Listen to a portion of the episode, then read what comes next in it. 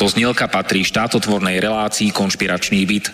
Poslaním relácie je boj proti nekalým praktikám, svojvôle, bezpráviu a organizovanému zločinu v orgánoch verejnej správy, boj proti korupcii a zneužívaniu štátnej moci na kšefty a súkromné záujmy.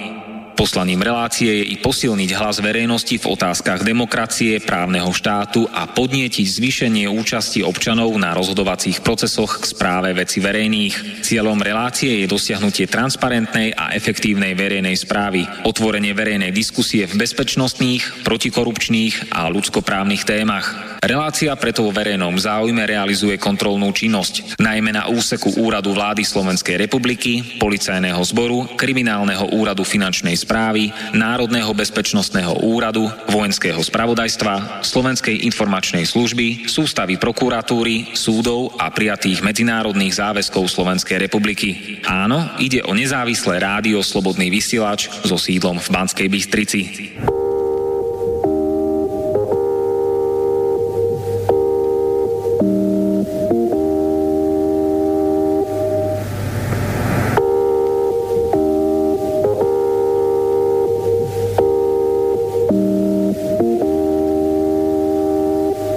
Pozdravujem všetkých ľudí, ktorí si zapli Slobodný vysielač. Moje meno je Martin Bavolár. Dnes je štvrtok, 1. februára 2018 a zo štúdia Bratislava budete od 16.00 do 18.00 počúvať 53. časť relácie Konšpiračný byt. Pridajte sa do otvorenej diskusie. Volajte priamo do štúdia na číslo 0950 724 963 alebo píšte na adresu studiozavináč.slobodnyvysielač.sk A teraz sa vrátime do roku 1996. 31. augusta vznikla televízia Markíza, ktorá sa okamžite stala najviac sledovaná. Bolo to vďaka programom, ktoré tu dovtedy na televíznych obrazovkách chýbali – dnes to bude teda otvorený rozhovor o televízii Markíza, aké to bolo vtedy a aké je to dnes a aké je zákulisie. Všetko o politickom boji a mafii v komerčných, systémových a mainstreamových médiách. O duchovných hodnotách a o psychotronike. O alternatívnej a naturálnej medicíne. A o všetkom okolo nás.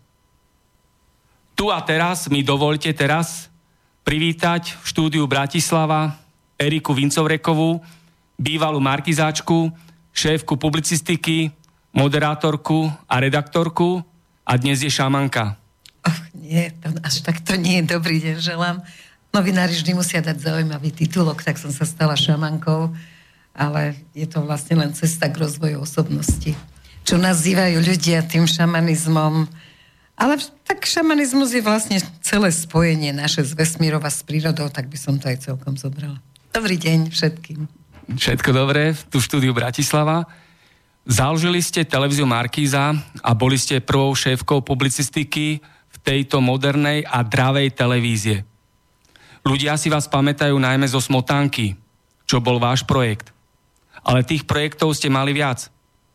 Najdlhšie vydržala Smotánka a Paľba – Relácia Smotánka zobrazuje spoločenské dianie a relácia Palba odhalovala kauzy a aféry.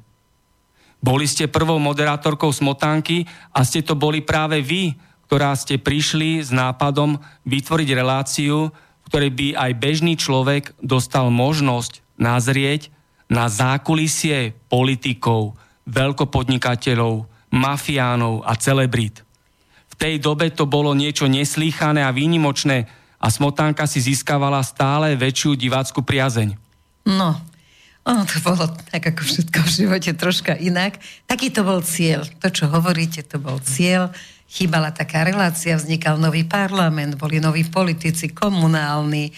Proste ľudia sa začali niektorí angažovať až príliš a ja som chcela ukázať ľuďom, že vlastne kto je kto, aby vedeli, čo s tým majú robiť. No lenže potom prišla situácia tá prišla po pár mesiacoch. Ak sa nemýlim, nejakého pol roka trvalo to, že do smotanky som si vyberala, ja kam pôjdem a koho predstavím a akým spôsobom. Lenže začali volať všelijakí ľudia, Pálkovi Ruskovi, keďže to bolo sledované, že oni tam chcú byť tiež. No tak sa stanovilo, že koľko peňazí stojí jedna minúta vysielania a už mohol každý, kto len chcel, si zaplatiť koľko minút chcel a už sme chodili vlastne v podstate ako platení reklamní agenti, by som to skôr nazvala. A myslím si, že dodnes je tá smotanka čoraz horšia a horšia, lebo naozaj ma nezaujíma, kto má kabelku za 10 tisíc. A ja by som si na mieste tvorcov smotanky uvedomila, že v čom žije väčšina týchto ľudí a že môže do toho zákulisia nakúknúť, lebo každý rád nakúka do zákulisia bohatých a úspešných ľudí, ale nech sú to naozaj bohatí a úspešní ľudia. Lebo tam potom uvidíš, že Možno preto musíš niečo urobiť, aby si sa stal bohatý. Možno na ten úspech si 20 rokov drel na klavíri, kým si ako 20-ročný prvýkrát si ťa niekto všimol. Takže to je fajn, to je úplne úžasné. Ale s prepačením, keď niekto za to, že roztiahne nohy, je celebrita, alebo ten druhý zase ide do tých roztiahnutých nôh a je z toho celebrita, tak to sa mi zdá chore. Tak teda je to tak, že ako sa hovorí, že za 3 minúty v smotánke sa platí aj 10 tisíc eur? Neviem, aký je teraz cenník, ale bol veľmi vysoký ten cenník.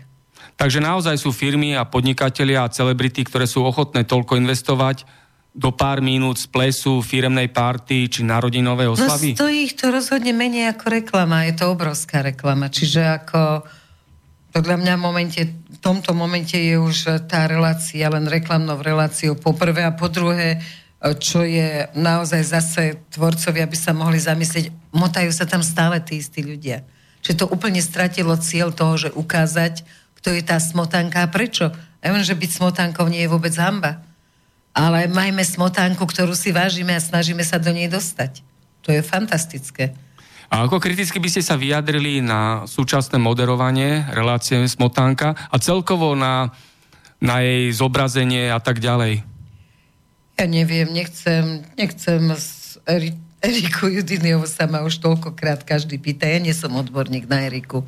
Robí, čo môže, snaží sa to udržať. Ja na jej mieste by som už dávno robila niečo iné a nesnažila by som sa touto cestou, pretože urobiť dobrú smotánku nemôže z jedného dôvodu. Erička je strašne milá, s každým chce vychádzať, nikoho nechce uraziť a nedaj Bože, aby nejaký prešľabu robila, že tam niekoho ukáže, jak padá dole schodmi a grcka, čo tiež patrí k smotanke. Takže ono to nemá, podľa mňa to nemá gule. Celé to, celá tá časť toho moderovania v tých prehnaných kostýmoch a s tým potácaním sa na tých nožičkách, peknučkých, štíhlučkých, ale nepatria tam. No a keď sa vrátime do prvopočiatku ako teda Pavol Rusko založil televíziu Markíza.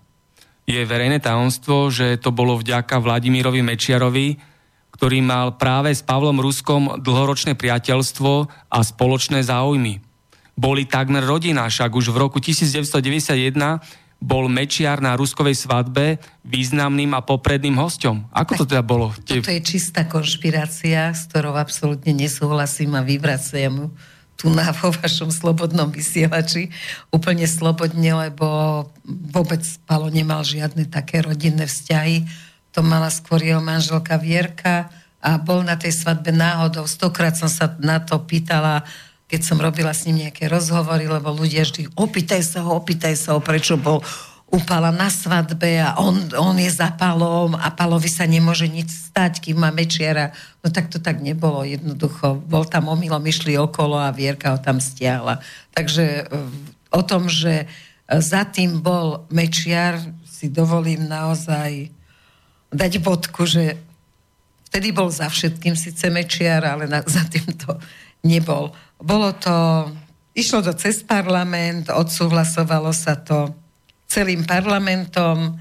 Dá sa tam pozrieť z tých čias, ako volili ľudia, veľkým percentom bolo zvolené a veľmi rozumne podľa mňa, že musí vzniknúť už nejaká televízia, ktorá nie je štátna a od ktorej sa teda očakávalo, že bude iným spôsobom sa správať ako štátna. Narazili sme na najväčší problém v tom, že uh, nebolo dosť ľudí, ktorí vlastne, keď bola len štátna televízia, tak neboli žiadne profesionáli.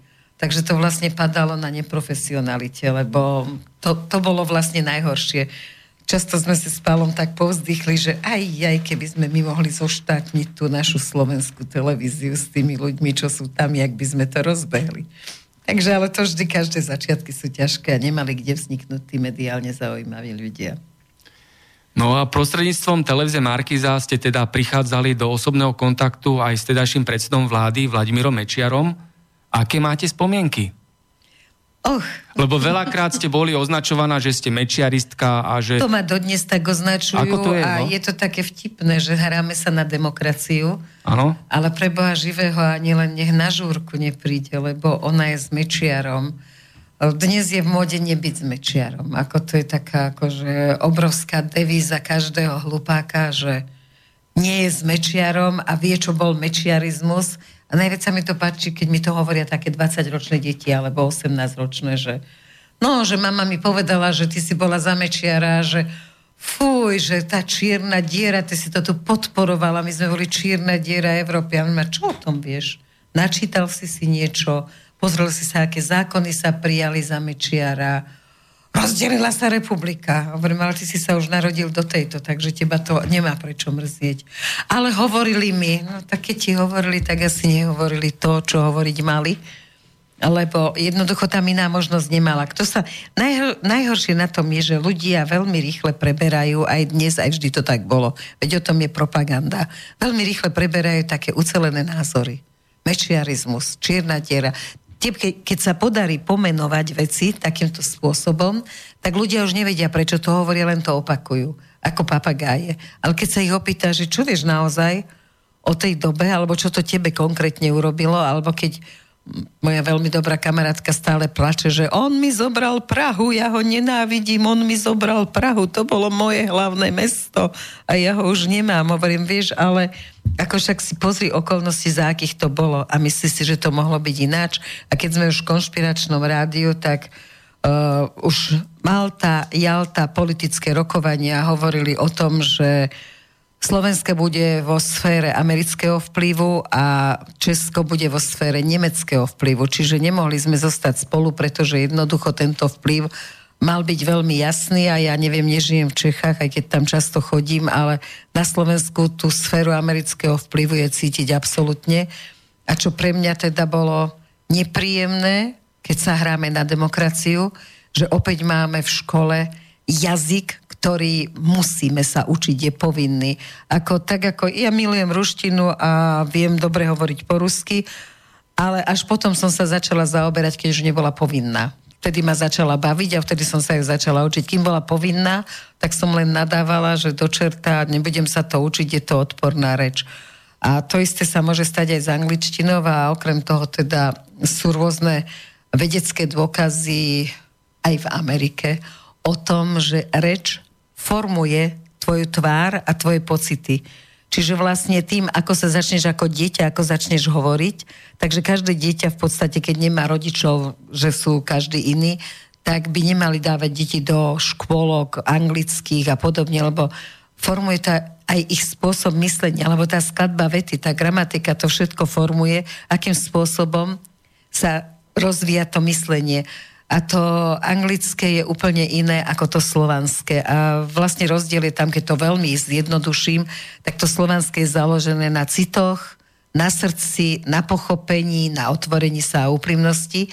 A to anglické na logike, na hľadaní rôznych výhod a finančných možností. Takže to sú dve veci, ktoré veľmi dohromadu nejdu, aj keď sa to dá naučiť počas života. Ako myslím si, že každý človek má vedieť veľa jazykov, ale žiaden nemá byť povinný.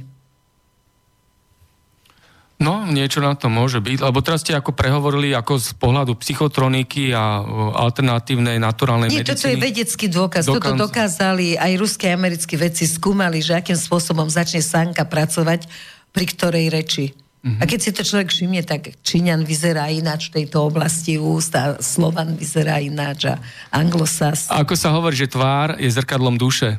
Niečo na tom asi potom teda je?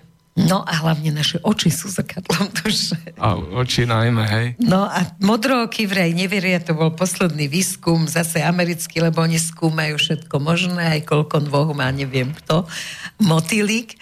Tak posledný výskum hovorí, že preto je tak veľa rozporov medzi ľuďmi, že modrookí ľudia si nikdy nevedia osvojiť názor čiernookých ľudí. Lebo tí tmavooky tiež sú troška viacej do toho takého úprimnejšieho a pocitovejšieho. A tí modrooky sú zase do takého logickejšieho a takého nadhľadovejšieho a také, také ego. Pekne. Keď sa vrátim k tomu, čo ste spomínali na začiatku, teraz, čo ste vraveli, že ľudia majú nedostatok vlastných názorov, to znamená, že prečo majú nedostatok vlastných názorov? Sú pod vplyvom týchto médií a politických mimovláde, ktoré im stále dennodenne masírujú ich, ich názory a tak ďalej. A potom ľudia majú ten názor, ktorý im nejakým spôsobom sugerujú tieto oficiálne mainstreamové médiá a politické mimovládky, že keď ľuďom poviete, že 2 plus 2 je 4, tak tomu nerozumejú, lebo tie mimovládky a médiá ich naučili počítať len do troch. Ono je to tak pritiahnuté za vlasy, ale v podstate ako my sa neustále všetci ovplyvňujeme. Každú sekundu dňa, každý pohľad, každé podanie ruky, každé slovo každého ovplyvňuje. A už Goebbels vedel, že tá manipulácia, to vedomé ovplyvňovanie na základe rôznych psychologických výskumov vedie k tomu, že skutočne dokážeš vyrobiť aj z inteligentných ľudí stádo. A dnes to vidím treba na mládeži, ktorá tam má na Facebooku a na internete, proste väčšinou na Facebooku sa tam tie názory šíria rýchlosťou blesku a teraz si predstav, však vždy vládne, všade vládne skupina. Nikto nechce byť, alebo len veľmi, veľmi silné osobnosti chcú byť vylúčené zo skupiny. Čiže keď teraz medzi 20 ročnými platí, že Fico je úvodzovky, tak, a ty povieš, že ja si myslím, že ani nie, že je jedno, že kto je vo vláde, proste má tam veľmi vážne úlohy, veľmi ťažké a musí zohľadniť toľko vecí, ktoré sa nám ani nesníva, čo všetko by sme museli vedieť, aby sme mohli jeden deň úspešne byť premiérom jednej republiky. Takže, ale teraz je to v móde, ľudia nevedia nič o Putinovi, ale vedia tí 20-roční, že Putin je vrah. A keď sa ich pýtam, že ako ho zavraždil, Ty to nevieš? Ale že však mi povedz, aspoň mi povedz, že kde, kedy, koho. No, pozri sa na internet. Každý vie, že Putin je vrah. Hovorím, no fajn, tak to... No a toto je, to vedel Goebbels. Tisícka dopakovaná lož sa stáva pravdou. A teraz máme médiá, ktoré sú zamerané takmer všetky. Bude to ťažký bulvár, kde teda naozaj sa dozvieš akorát, že kto s kým, kedy, okolkej. Ale a potom je to zase len Pravdu má pravica. Lebo toto je demokracia. To, čo povie pravica, je demokracia. No ja si demokraciu predstavujem, že každý má právo a názor neublížiť nikomu a niesť si svoju zástavu svojho myslenia, svojich činov, svojho rozhodovania bez toho, aby mi niekto ponúkal, čo je dobré a čo je zlé. Aby vytrával z kontextu. Markize vtedy mali ste na začiatku také veľmi silné postavenie, ale postupne vás začali odsúvať do ústrania a ste nakoniec odišli dobrovoľne. A čo sa stalo? No stala sa tá revolúcia v Markize, ktorá teda vôbec nebola revolúciou, to už asi každý zistil. A bola to len obhajoba financií pána Ruska, lebo keď sme, pardon, keď sme začínali s Markizou, tak vlastne to, čo vybojoval najviac, najviac priestoru preto, aby vôbec mohla vzniknúť takáto televízia, vybojoval Siloš Pohánka. Siloš už nežije a bez neho by nebola nikdy vznikla ani tá naša skupinka, ktorá až po ňom začala riešiť toto, že aby bola takáto televízia.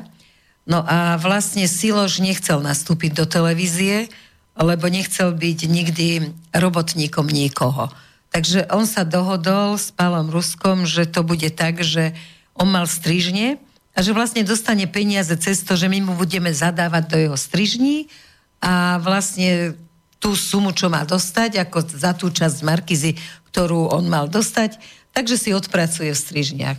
Čo teda chvíľočku platilo, ale ako potom sa to tak nejako, neviem, toto je taká informácie z druhej ruky, že proste Američania zakázali, aby akákoľvek koruna išla mimo. Lebo to bolo smiešne, čo všetko tam robili, akože učil nás požiarník americký, že ako držať mikrofón a takéto hlúposti. Oni si naozaj mysleli, že prišli do krajiny opíc. Nevedeli nič, ale snažili sa nejakým spôsobom nám ako veliť a, a kázať a proste bolo to, bolo to naozaj ako smiešné. No a tak zrejme asi zakázali, aby so Silošom sme spolupracovali, lebo išli peniaze von. My sme nemohli nechať robiť zvučku našu, my sme nemohli nechať postaviť scénu našu, my sme nemohli podmazy, všetko muselo byť americké. Takže ako to tiež bolo také demokratické. Čo vlastne zabilo aj dodnes, keď sa pozrieš na Markizu, keď o nej dnes hovoríme, tak to spomeniem, že Veď my vieme vymyslieť, my tu máme kopu kreatívnych scenáristov, ktorí vedia vymyslieť kopu zaujímavých relácií. Mladí ľudia neustále vychádzajú zo školy. Stretávam sa s nimi často. Sú to naozaj kreatívni, akože vyslovene zaujímaví ľudia, ktorí vychádzajú z tejto školy, ale nenajdu žiadnu prácu, pretože všetko sa musí kúpiť. Fremantle alebo ďalšie značky. Všetko sa musí kúpiť. A prečo máme kupovať tie hlúposti? Všelijaké farmy a ja neviem, čo sú to ešte zámena manželiek, to ma úplne morálne poburuje, ako... To, to sú proste veci, ktoré možno v Amerike sú v pohode, ale ja si myslím, že pre našu morálku a to, že sa chválime, že sme kresťanský štát, asi nie je normálne, keď ide s cudzím chlapom do jeho domu nejaká žena na týždeň a stará sa o jeho malé deti. Neviem, je to, je to proste zvrhlé a je mi, preto je mi ľúto toho, čo, kam Markiza momentálne dospela, lebo týmto kupovaním vecí nikdy nebudeme môcť udržať našu kultúru. Tak jazyku sme sa vzdali, už máme teraz akože angličtinu povinnú, teraz sa vzdáme ešte aj tvorby, čo umelecká tvorba vždy povyšuje vlastne kultúru národa, ale bohužiaľ my si ju preberieme, lebo na čo by sme si nejakú kultúru udržiavali.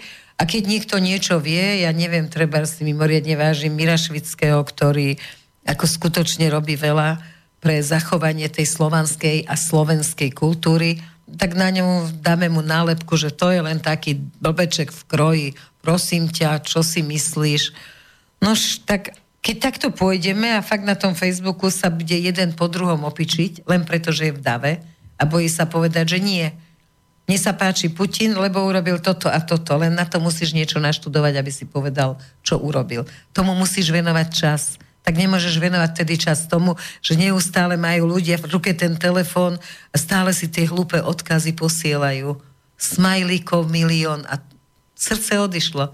Srdce je v smajlíku. Pošlem ti smajlíka, ani nad tým nerozmýšľam, že myslím na teba, myslím na smajlíka, ktorého vyberiem, je ich tam nejakých 20, teraz ešte nejakých prirobili, čiže ani neviem, komu to posielam, ale to je pekné, smajlík je pekný. Stále sme na povrchu. Vôbec sa nedokážeme sami vedome na seba napojiť a vedome si odkazovať pekné veci. Teraz ste povedali aj zaujímavé fakty. Vlastne televízia Markíza bola a je americká televízia, americké médium. Áno, si je mi patrí. Áno, ale pritom tento systém veľmi rád označuje niektoré nezávislé médiá, že sú ruské médiá. Hej, že veľký priestor sa dáva tomuto nálepkovaniu. Čo si o tom myslíte, že označovanie nezávislých médií, že sú ruské médiá, že sú platené ruskými o, zdrojmi, ale pritom o tých amerických médiách sa vôbec nerozpráva. Prečo je táto nerovnováha? Komu no, to vyhovuje? Ja neviem, komu to vyhovuje, to si každý domyslí sám, ale dôležité je to, že ty nevieš myslieť inak, ako ty činíš. Čiže keď oni fedrujú sem peniaze do tých médií, tak oni si myslia, že Rusi robia to isté. Ako, lebo inak nevedia myslieť. Si hovoria, však tí redaktori tam hlásajú to, čo my chceme, no tak ako musíme ich zaplatiť. Veď kto by... To americké myslenie že bez dolára sa nepohneš. A na druhej strane to východné myslenie je, že proste tak potrebujem pomôcť, tak pomôžem a jednoducho, prečo by som tam dával peniaze? Peniaze treba na iné veci a na mediálne ovplyvňovanie. Ja som ešte v takom nadšení obrovskom, keď som odišla z Markízy, tak som vymyslela, že budem robiť také kurzy, že ako sa odhalí manipulácia v médiách. Aby sme sa nestali ovcami, tak si po, poďme na 5 týždňov to malo byť veľmi lacné. Myslíte si, že sa niekto prihlásil? Malo to všeli, kde plagáty, propagácie. Nikto nepotrebuje vedieť, že ako manipulujú, lebo každý si myslí, že keď sa nechal zmanipulovať, že to je tá jeho myšlienka. Veď preto sa Hitlerovi podarilo to, čo sa mu podarilo. Jednoducho, ty príjmeš myšlienku skupiny. Naozaj, naozaj sa opakujem, ale fakt je strašne málo ľudí, ktorí majú sílu, odvahu, múdrosť a schopnosť naučiť sa veci, aby mohli oponovať, povedať, tak toto je, preto som ja mimo skupiny, lebo nechcem byť zatiahnutý do tohoto. Ľuďom vyhovuje, neustále plačú jeden druhý, že nechcú ísť do ulic a za toto poďme do ulic a za, za to poďme do ulic. Idú len, keď ich niekto zorganizuje. A neviem si vôbec predstaviť, že tu by niekto došiel a z Ruska by začal organizovať revolúcie. Proste majú tam dosť práce so svojimi 100 miliónmi ľudí, nepotrebujú ešte tých našich 5 k tomu, lebo skutočne by sme im ani nepomohli, ani, ani žiadna rošada by z toho nebola. Takže vlastne a tu nás sa organizujú a to zase nie je konšpirácia, lebo keď sa pozrieme, ako prešli všetky tie revolúcie, tak majú všetky jeden scenár. Proste to je jasne dané ešte aj to, že vždy je tam biela alebo oranžová farba, na čom dobre je vidieť krv trebárs, akože nepôjdu v čiernom, to by nebolo efektné, dnes je už farebná televízia, dnes sa to musí urobiť takto. Len bohužiaľ, že tam potom padajú životy a, a tí ľudia potom začnú besniť a keďže žijeme v dualite, tak jeden proti druhému idú. A to je momentálne najdôležitejšie tým, ktorým záleží na zničení sveta, je, aby tá dualita bola čo najsilnejšia a rozdeluj a panuj. Proste chcú rozdeliť rodiny, chcú rozdeliť štáty, chcú rozdeliť e, pracovníkov v tom istom priemysle, lebo im hovoria, že sú konkurencia. Kto to príjme, tak bude žiť naozaj v neustálom chaose. Lenže potom, bohužiaľ, zdravotníctvo musíme platiť, je povinné, no a to sa mi tiež zdá dosť hrozné, že prečo, keď ja si žijem pokojný život, mám platiť tým, ktorí sa neustále nechali vtiahnuť do týchto zlostí, do tých jedov, do toho všetkého. Tlak majú vysoký, odchádza im pečeň, odchádza im žlčník, srdce, infarkty. Prečo? Každý je zodpovedný za svoje zdravie, tak nech sa začne o ňo starať a potom sa dohodníme, že radšej keby bola dobrovoľná tá aj tak kopu veci si platíme, takže to zdravotné poistenie už aj tak nie je také, že by sme mali zdravotníctvo zadarmo, hoci to deklarujeme v našich zákonoch. Ústava Slovenskej republiky napríklad o napríklad. tom rozpráva. Lenže čo platí z ústavy a čo neplatí, takže v tom je tiež hokej a guláš.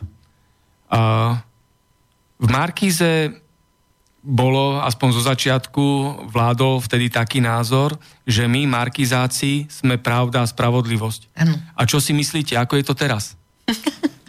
Ani my sme neboli pravda a spravodlivosť, ale boli sme vítaní, lebo nič také tu nebolo. Takže keď sme sa do niečoho pustili, tak sme išli potom a niekoľko prvých mesiacov, možno rok, platilo, že padni komu padni a naozaj ako sme, išli sme po veci. Proste vo všetkom sa išlo po veci.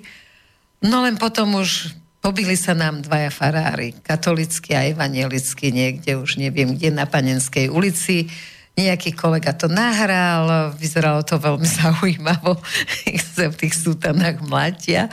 A tak sa to malo večer odvysielať. No a vtedy prvýkrát zasiahla palková cenzúra, lebo mu volal pán arcibiskup, že to teda rozhodne nie, že čo to hovorí s tou církvou, keď sa takíto dvaja, to, to nemôžeme urobiť tým veriacim, že títo ich ako predstavitelia sa pobijú. No tak, dobre, tak tým, že sa začnú veci takto korigovať, miesto toho, aby sa riešili, a tak sa stane to, že potom tí farári zase tí mladých chlapcov tam zneužívajú a zase sa to ututuje, takže môžu zneužívať ďalšie celé roky. Keby sa to na začiatku riešilo, no tak nejde o nič, každý z nás je omylný a každý z nás má v sebe aj zviera, takže by ho vylúčili z církvy, nič by sa nestalo a bolo by to v poriadku, ale a čím ďalej, tým viac sú vlastne takéto veci, E, že len ten povrch. Ja neviem, teraz je nejaký nový zákon, že si môžeš igelitku kúpiť. Nesmie, nesmú ti ju dať. Majú na to kontroly, chodia tam kontrolóri, čo je už totálny nezmysel, lebo cieľ vraj je, ako som sa dozvedela z televízie, aby neboli igelitky, lebo ich jedia veľryby, ryby a iné tieto. Ako môžem naplniť cieľ s tým, že si zaplatím tú igelitku? No tak stiahneme igelitky, keď si nedonesieš nič, odnesieš si to v je to tvoja vec, alebo tam budeme mať nejaké papierové alebo látkové tašky na predaj a vtedy nebudú igelitky. Ale to, že ja si zaplatím igelitku, to ešte nerieši to, že tu nebudú. No a toto je vo všetkom. A toto je celá Markiza presne takto postavená. Akože o niečom rozprávajú a niečo iné robia a proste všetko to pláva po povrchu. Uh, nenájdeš tam reláciu, ja pozerám spravodajstvo Markizy už len ako z utrpenia, akože chcem, chcem ten svoj koniec tej, tej svojej televízie do posledného dňa dopozerať. Ale tam skutočne v tom spravodajstve, neviem, robím kurzy moderátorské, aj žurnalistika v kocke a proste spravodajstvo má určitú stavbu. Ale tam sú veci, ktoré dostáva, do spravodajstva vôbec nepatria. Je tam komentár v spravodajstve, alebo je tam totálna hlúposť, ktorá ako už koho zaujíma také, dajú tam, že zo zahraničia a teda tej komunistickej televízii, keď bolo zo zahraničia, tak si sa dozvedel, čo sa naozaj deje vážne v zahraničí a čo môže nejakú tú celú medzinárodnú politiku ovplyvniť. Dnes sa dozviem, že v Tennessee na ulici neviem akej street tam Černoško prakom vyrazil oko nejakej 90-ročnej Španielke. No, ako veľmi lutujem, čo sa stalo, ale čo mňa je tu na do ako to ovplyvní môj život. Ja som nepočula jednu správu zo zahraničia, ktorá by nejakým spôsobom ma dostala do obrazu, že čo sa vlastne momentálne deje. Okrem toho, keď tam dajú Trumpa, teda to je tiež bulvár. Ako moderátorka Smotánky ste kedysi ľudí v nej vôbec nešetrili. Často ste sa s nimi dostali aj do konfliktu? Aj po relácii, alebo pred reláciou, alebo či vôbec? Ale nie, do konfliktu nie, no ale ako ja som im vysvetlila, že to je na tom založené, že proste ako uh, nešetriť ľudí, lebo ináč tá relácia nemá žiaden význam. Ako rozprávať si o drahých kabelkách a topánkach ne, neukáže, kto je kto. Čiže tie otázky, oni ich často považovali, že boli veľmi drzé, ale akým spôsobom môžeš e, toho človeka predstaviť cez dve minúty? No len, že mu dáš tie najdrže, najdrzejšie. Keď sa niekoho opýtaš, že prosím vás, ja teraz robím tú reláciu, čo je také na vás, aké, že povedzte, čím by ste sa charakterizovali? Tak ti každý povie, ja som čestný, usporiadaný, usilovný, zodpovedný. Tak na tom reláciu nepostavíš. Takže ono, radšej potom ju nerobiť. Keď má vyzerať takto, tak potom je lepšie ju nerobiť. A momentálne sa tam skutočne dostávajú len hlúposti. Ako, ja nehovorím, že my sme mali za cieľ kedysi, akože relácia má každá aj vzdelávať. Dobre, netvrdím, že každá relácia má aj vzdelávať. Niektorá má fakt len zabávať. Ale tá lacná zábava, ktorá sa teraz dostala na obrazovky, tak to je už úplne... Preto je tá mládež taká, ale že, zase je to cieľ. Cieľom je, aby boli hlúpi a stádovití. Vtedy sa to podarí veľmi ľahko zmanipulovať. Takže niekomu to vo vedení systému vyhovuje, že ľudia majú čo najmenej vlastných názorov? Ja si myslím, že to vždy vyhovovalo, že sa nikdy nemenilo.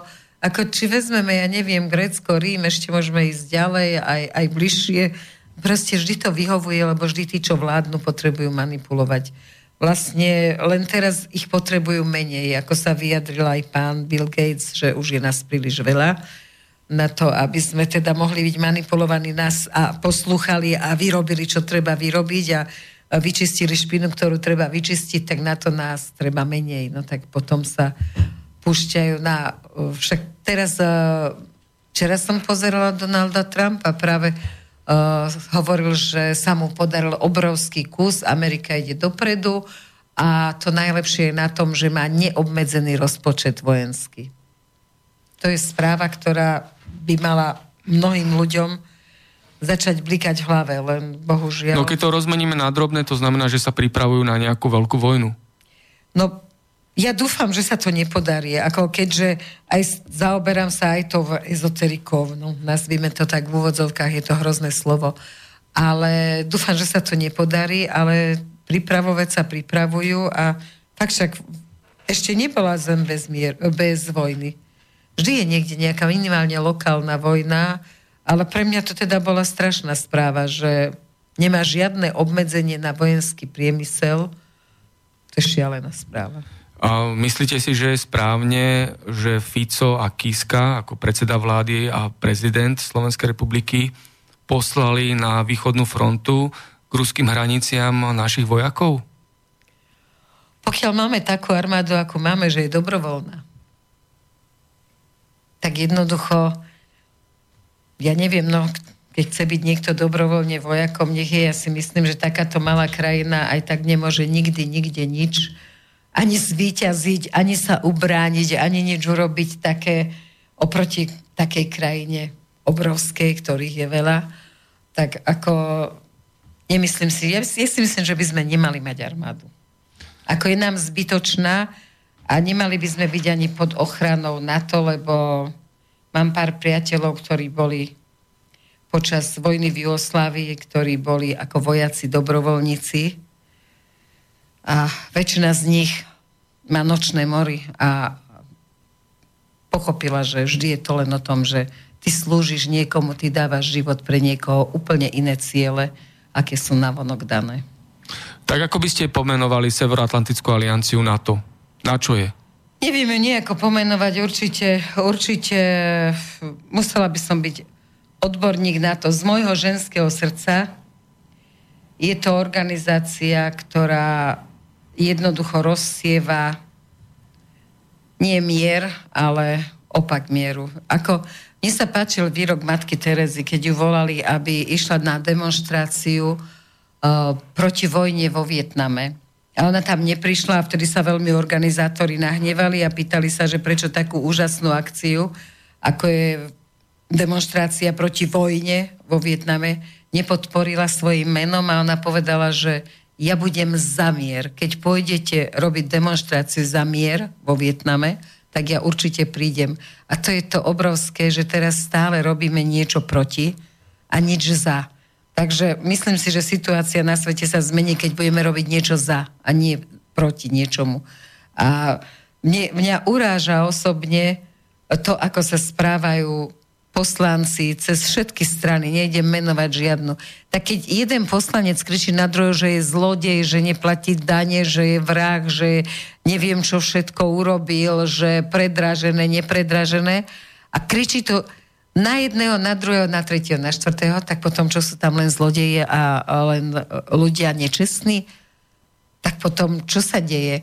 A hovoriť, že taká kauza, onaká kauza sa nevyriešila a teraz si zase konšpiračne štebotať, že Ježiši Kriste, tak ten, tento nemenovaný a ten druhý nemenovaný, každý je z inej strany a každý niekoho iného kryje, tak potom si otvorene povedzme, politika je o tom, že každý má za chrbtom niekoho a ten každý koho má za chrbtom, chce vyťažiť z toho, že práve on ovplyvňuje tých, ktorí môžu o niečom rozhodovať.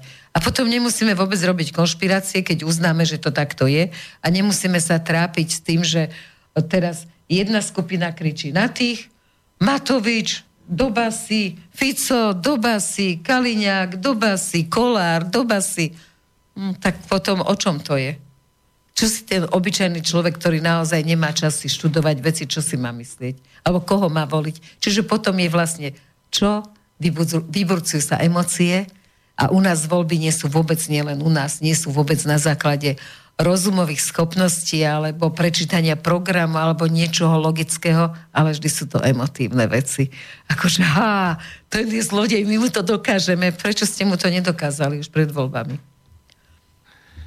Po vstupe Slovenska do Európskej únie ste ako novinárka cestovali s tedajším prezidentom Ivanom Gašparovičom a ministrom zahraničných vecí Jozefom Moravčíkom do Bruselu.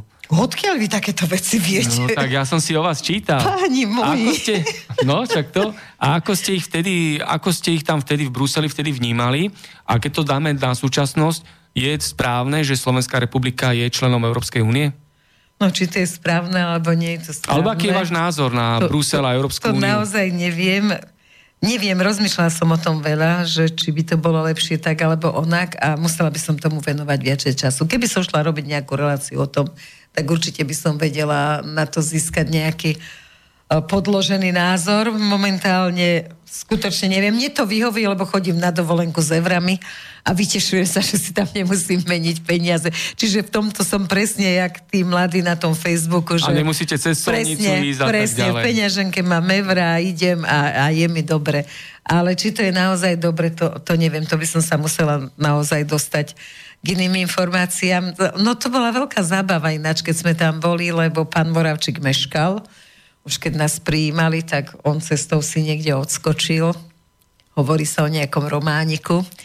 Samozrejme mu to nikto nedokáže, takže prišiel neskôr a ako celá tá atmosféra tam bola, ja sa hrozne tešila, ako novinár vždy, keď sa dostane na nejaké také vznešené miesto, tak má taký pocit, že ako keby bol vyznamenaný v ten deň, takže už som tam išla, ako keby som získala medailu na Olympiade.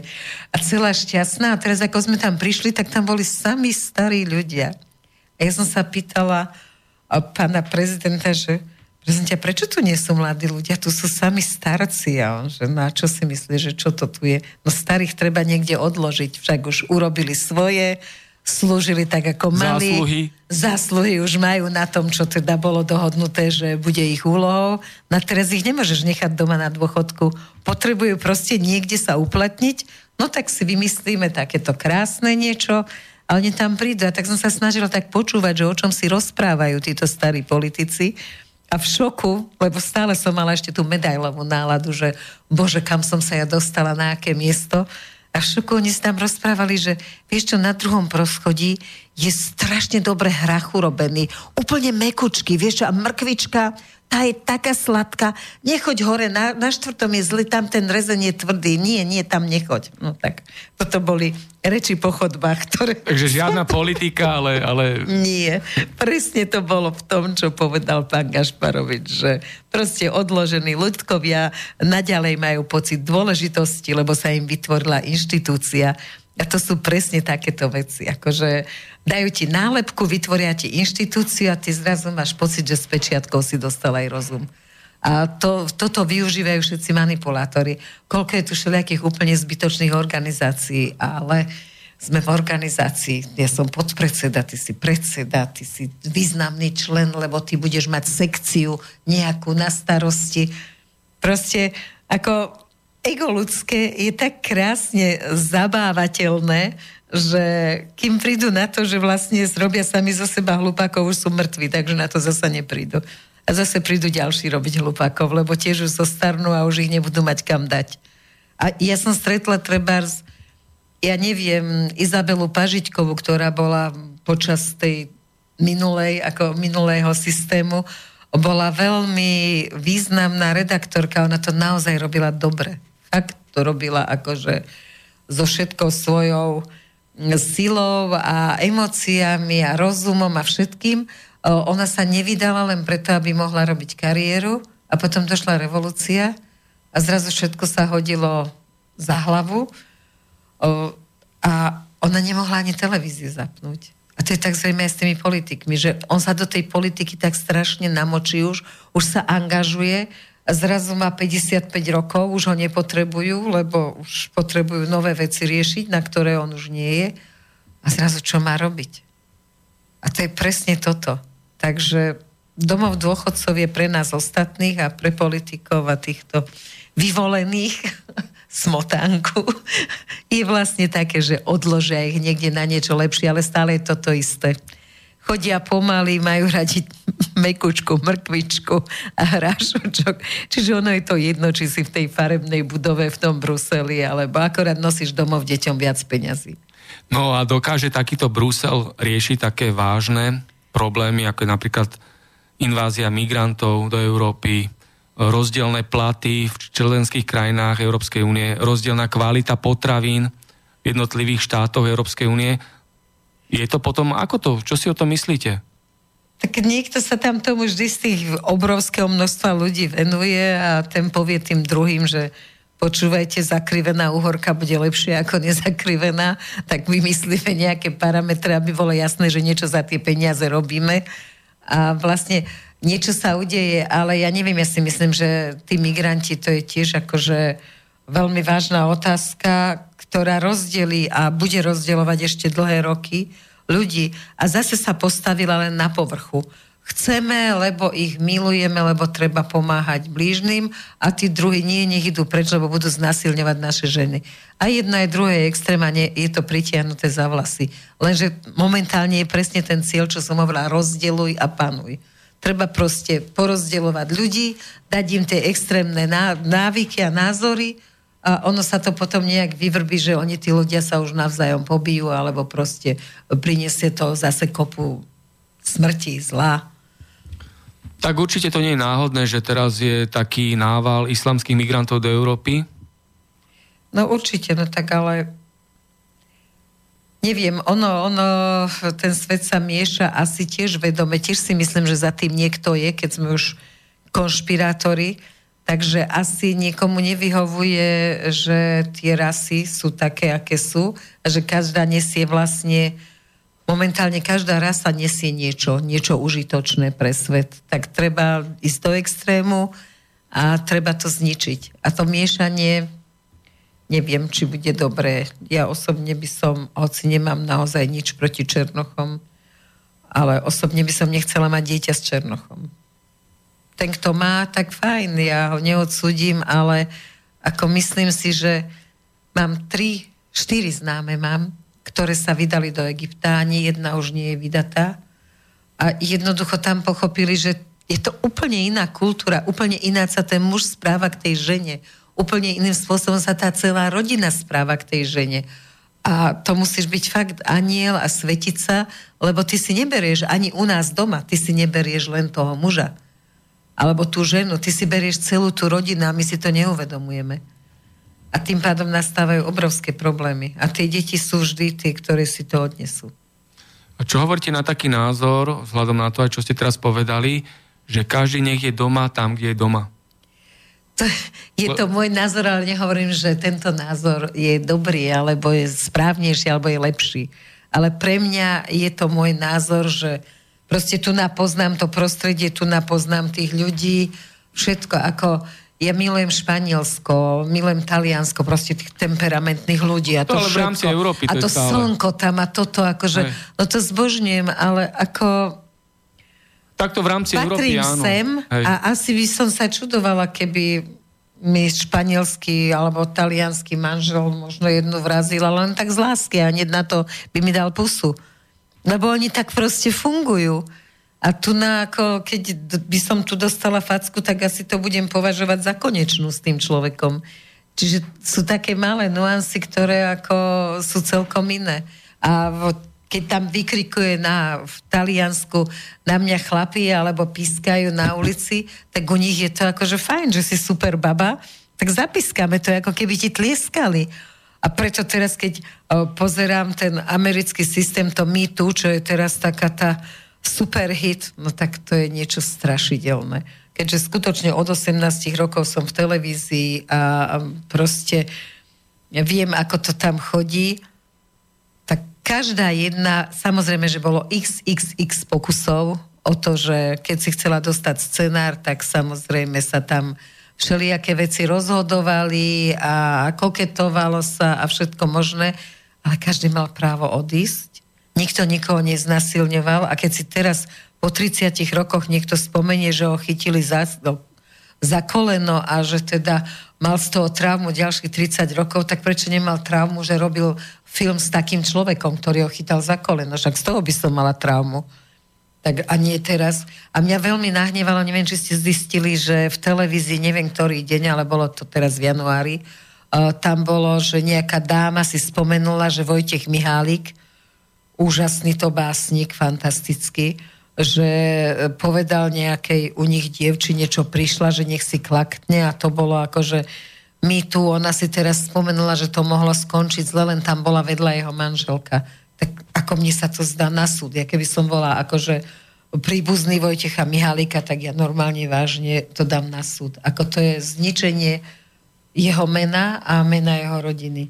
A neviem, prečo to trpia ľudia každý môže, pokiaľ niekoho znásilia, tak to je hrozne znásilnia, alebo pokiaľ skutočne akože ťa donútia, aby si niečo urobil proti svojej vôli, ale vždy môžeš odísť.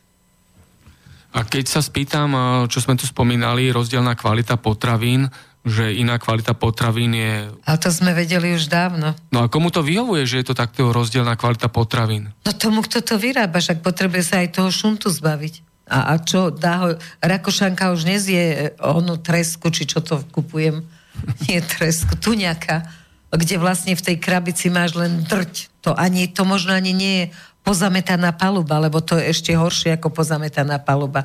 Čaje, ktoré sem dovážame, akože keď si vypiješ niekde vonku čaj, tak je to čaj.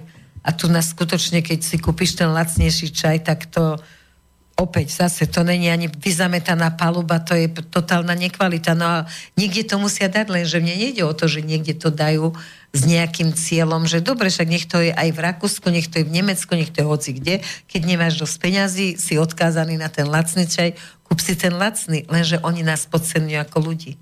To sú ľudia z východu, to sú tí chudačikovia, ktorým je hoci čo dobre, však oni keď vykapu, chvala Bohu, a my sme tu na zo západu, lebo my sme hrozne civilizovaní za to, že máme vyššie platy. A momentálne, čo je úplne strašné, ja chodím prekladať jednému maďarskému kamarátovi, ktorý má taký dar, že lieči chrbtice a strašne veľa tam chodí Slovenie, ktoré chodia opatrovať do Rakúska, robia opatrovateľky a úplne majú zničené celé zdravie, všetko, všetko, taký ten smutok v očiach a on hovorí, že to nie je o tom, že dvíhate ťažkého pacienta. To je o tom, že vy vlastne ich špinu, ich starobu nesiete na seba. Lebo tá energia tej choroby a tej staroby, oni sa jej zbavia a hodia ju na teba. A tak, jak chodili tam Turci a čistili kanály a, a záchody a všetko, tak ten odpad, ten škaredý odpad, tak teraz ten ľudský, teraz to hovorím v úvodzovkách, aby niekto nepovedal, že som morbidná, ale proste ten 90-ročný človek chorý, rakovinou, prežratý je už odpad. Tá jeho energia, tá už netvorí nič, akože, čo by povzbudzovalo, rozvíjalo alebo čistilo. A tieto Slovenky to na seba naťahajú. Maďarky, Polky, proste východný blok a preto si nás nevážia, lebo sme presne to isté pre nich, čo Turci. Má potom Európska únia vôbec zmysel a perspektívu, keď sa rozdeľuje na východný blok, západný blok, iné platy sú tam, iná kvalita potravín, iné dôchodky, no no v tomto, práva? v tomto zmysle to nemá zmysel, ale cieľom by malo byť, ako, ako hovoria politici, dlhodobým cieľom by malo byť, aby sa toto všetko odstránilo. Len uh, kto sa toho dožije? No niektorí hovoria, že nedobehneme ich ani keby nám išli naproti ako vyzerá to taká veselá hláška zase z internetu, len... A je tam aj taká snaha vôbec? Že by no to... Práve o to ide, to som sa povedať, že len tam nie je snaha. Tak, presne. Tam nie je snaha, pretože skutočne ako, ja neviem, ja si vážim to, čo tu robíme a, a ako to robíme a myslím si, že všade, všade na svete sú lajdáci a sú usilovní a sú múdri a sú hlúpi. Proste ničím sa nelišíme od nikoho zo sveta, takže ako nevidím to tak, že by sme mali takýmto spôsobom. A čudujem sa, že keď e, sa rieši treba tá potravinová dvojakosť, že sa bude čakať, že sa to odstráni do roku XY. To je jak s tými igelitkami. No pokiaľ bude igelitka, tak bude. A pokiaľ to neodstraníme, tak to môžeme naťahovať, lebo ešte z toho má fabrika peniaze, ešte z toho má peniaze. Tak čo z toho? Teraz, keď sa vrátime späť k televízii Markíza, sa spýtam, televízia Markíza a organizovaný zločin. Ako zločinecká mafia ovládala Markízu vtedy a ako si myslíte, že je to teraz? Rôzne tie povinné jazdy, čo bolo zakázané, čo bolo prikázané. Ja si nemyslím, že mafia ovládala, že ovládala Markízu.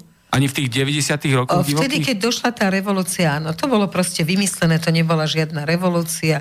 Proste Paolo zrazu zistil, že so Silošom si nepomôže. Na jednej strane tlačili na ňo Američania a keď mal teda ako dobré výsledky, a my sme mali super výsledky, my sme tam mali do 12 rokov až návratnosť finančnú a on to začal vračať v prvom roku. Takže to bolo a dostával obrovské odmeny, to boli odmeny okolo milióna vždy. Takže on bol pod stresom aj tej chamtivosti svojej a toho ega, ale aj pod stresom toho, že nevedel, čo ďalej uh, so Silošom. Ten Siloš tam proste mu hrozným spôsobom prekážal. No a vtedy vlastne Siloš predal tú pohľadávku mafii. mafii. No tak predal to, nepredal to mafii, predal to Kočnerovi a Ágovi. Takže oni neboli ako mafia, oni boli ako konkrétna firma, ktorej to predal a ktorá tam prišla a mala podľa mňa na to právo. Lebo mala na to všetky papiere a všetko. A až Palo tam zavolal mafiu. Čiže dovtedy to bolo a potom tam došli takí nejakí piati chlapci a, ja, a hovorili po rusky. Tak ja som sa chcela porozprávať v ruštine, keď som sa aj učila a hovorím, zdravstvujte, a tak, akože, odkiaľ ste vy, ako oni proste chladné ksichty. Pozrel sa na mňa a povedal, odiť, my amerikánsky je. Tak som pochopila, že niečo tam nie je celkom v poriadku. Potom som tam videla tých bývalých politikov, bývalých agentov, súčasných agentov a zrazu som si že toto je už vysoká hra, v tejto sa ja už nevyznám. Ale sa to skončilo vlastne tým, že ma nechceli púšťať do budovy a mala som, ako robila som tri relácie na kľúč a doteraz mi tie peniaze dlhujú, lebo mi ich ani nevyplatili, čiže tá nečestnosť sa tam ako ukázala i hneď, aj tá palová, že teba už nepotrebujem, tebe už nezaplatím. Ale ináč od začiatku, keď sme sa stretli na chodbe, tak mal jednu vetu. Počúvaj staré, ja neviem, dokedy ťa održím. Tí politici sú tak proti tebe, Rozumieš, akože oni ťa považujú za Mečiarovú pravú ruku. A ľudia hovoria, že Markizu Mečiar vytvoril. No tak neviem. Asi to je v rozpore s tým, čo hovoria.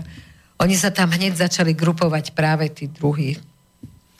A čo markizácii, markizáčky a politika? Vieme, že Pavel Rusko vstúpil do politiky, potom založil si alianciu nového občana. Krajcer bol aj minister, Grendel je v politike, Šimkovičová je v politike a ďalší. Čo si o tom myslíte a akú dávate tomu perspektívu a budúcnosť? Veľmi ma to mrzí, že to je takto. Krajcer, Grendel a proste ďalší a ďalší, nie sú jediní dvaja, ale je mi z toho navracanie, keď uh, sa tvária, že sú nad vecou. Proste pokiaľ chcem robiť politickú reláciu a neviem byť nad vecou, tak by som ju nemal robiť. To je jednoducho, tam nemôžem, nemôžem, moje svedomie mi nesmie dovoliť, aby som robil a potom odišiel a nechal sa platiť nejakou stranou alebo niečo. To proste je absolútne proti. Ja som mala to šťastie, že na, dokážem ľudí naučiť byť úprimnými, a keď sme začínali uh, v našej redakcii v publicistike, tak tam bolo 20 redaktorov a všetci sa vyznali, že neznašajú Mečiara. Takže ako vedela som, kto je na čom, tak som mohla tak robte radšej občianskú publicistiku a nerobte takú investigatívnu, lebo to proste, no oni sa potom aj vyvrbili, po, odišli do, do rôznych stran a podobne. Ale povedali jasne svoj názor až na Fejera, ktorý nemal názor nikdy, ale to je jedno, nebudeme ho rozoberať. A tomu som kázal robiť investigatívu preto, lebo keďže nemal názor, že je za nikoho, tak som si myslela, že sa dokáže dostať do nadhľadu. Čo si už dnes samozrejme nemyslím. A vrátim sa k Pavlovi Ruskovi, vieme teraz, čo sa okolo neho deje. Ako to odhadujete? Je to naozaj také vážne, ako sa to medializovalo? Už sa ma viacerí novinári pýtali na toto. Môj názor je, že ide o niečo iné zasa. Ako vždy, ide o niečo iné, ako to, čo sa odohráva na povrchu. Myslím si, že idú po niekom a potrebujú Pála, aby ho zradil. Pretože v istom období na tom začiatku Markízy taký rok, keď tak všetci ako boli hrozne, že Markíza super a najlepšia spravodlivá a vy ste pravda a víťazstvo, tak vtedy veľa politikov zbožňovalo Pala, lebo sa snažili cez neho proste, bez televízie nič neurobiš dnes, to je jasné. Kto nie je v televízii, nebol. Erika z toho urobila, že kto nie je v smotanke, nebol. Ale aj tak je to v poriadku. No a vtedy on ako nabral také také veľké sebavedomie že ja môžem všetko a vlastne s tou stranou to bolo tiež také zábavné, že on to chcel len ako hru, on to nechcel. On len si chcel dokázať, že pozrite si, že ako, ako telka, akú má moc. Že dokážeme si, že vieme urobiť aj oného, vieme urobiť aj prezidenta, to sme išli za Šusterom a sme povedali, že teda je taký nápad, Markiza má nápad, že by bol prezident Dobre. A stal sa prezident? A stal sa prezident. Ten na to ešte mal aj v hlave, aj, aj nejako to ešte, ale potom boli horšie veci. No a proste vytvoril tú stranu a tam už, ja som tedy odišla, tam už som mu, ne, ale tam mu pomáhala celá kopa tých, čo sú teraz v rôznych televíziách na obrazovkách a samozrejme, že to robili úplne nezištne. No tak aby, aby bolo úplne jasné, takže Palo nikdy nezištne nemal žiadnych priateľov, lebo on má proste takú povahu, že priatelia sa na ňo nelepia, lebo veriť mu nemôžeš, zradiť ťa kedy len chceš, alebo zradiť ťa v rámci situácií. To je to, čo som hovorila, že stará ja ťa už neudržím, jedného dňa, keď na mňa viacej zatlačia, tak budeš musieť odísť. Čiže ako, to ešte som považovala od neho za veľmi čestné a, a príjemné, že takýmto spôsobom aspoň to vedel povedať. Takže nemyslím si, že mafia to má v rukách teraz, ani že to mala mafia v rukách vtedy. Tam skutočne mafiu dotiahol len palo na ochranu svojich finančných záujmov, aby nemusel zaplatiť uh, Silošovi Pohánkovi tú pohľadávku.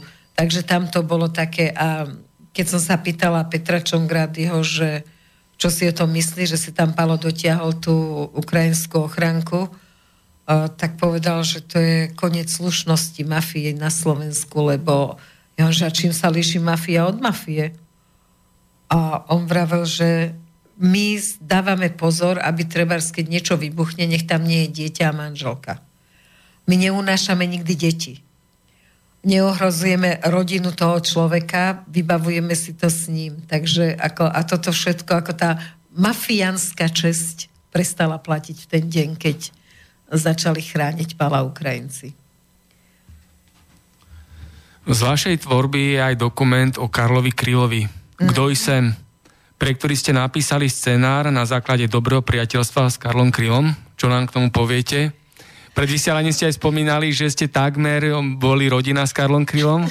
A takmer sme boli rodina, áno, áno, páčila sa mu moja dcera, tak sa neviazane snažilo s ňou ženiť, ale naozaj skoro omdlela, keď prišiel s Kyticovi požiadať o ruku.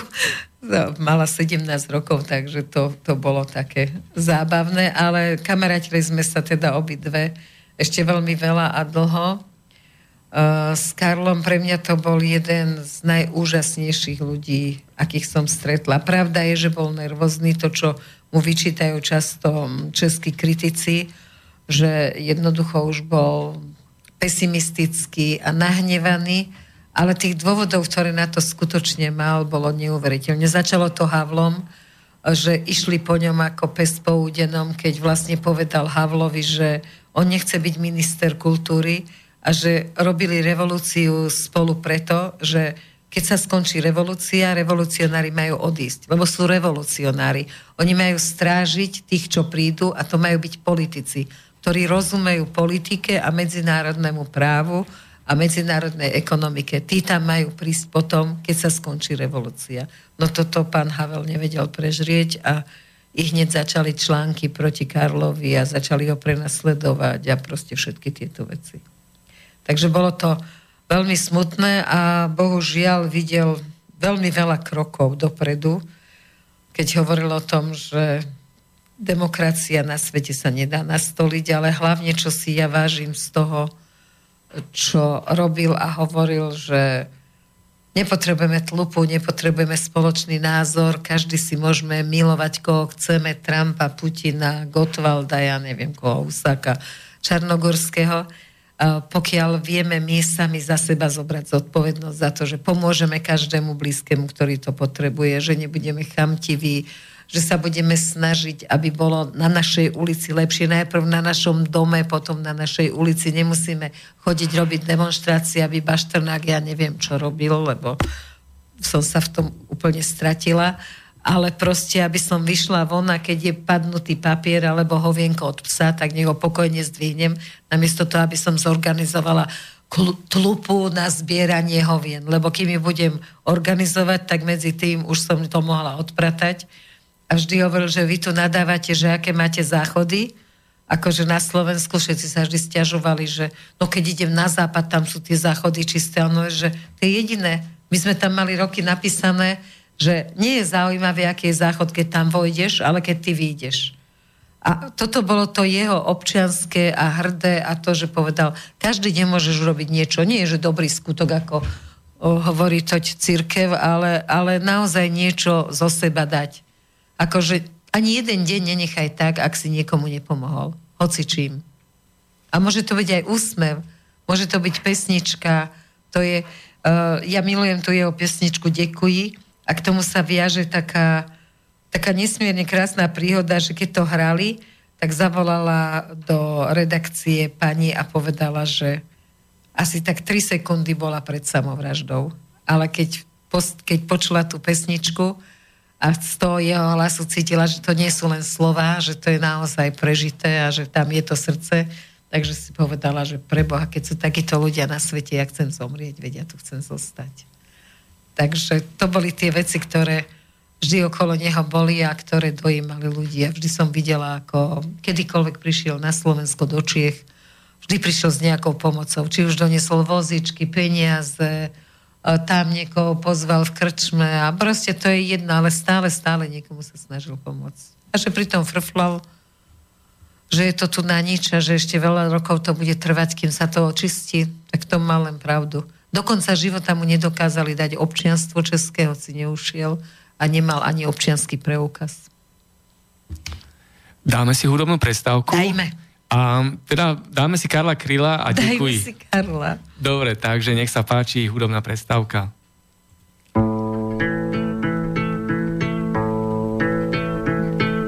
Stvořil Bůh, stvořil Bůh ratolest, bych mohl věnce vázat. Děkuji, děkuji za bolest, jež učí mne se tázat. Děkuji, děkuji za nezdar, jenž naučí mne píly. Bych mohl, bych mohl přinést dar, byť nezbývalo síly. Děkuji, děkuji, děkuji.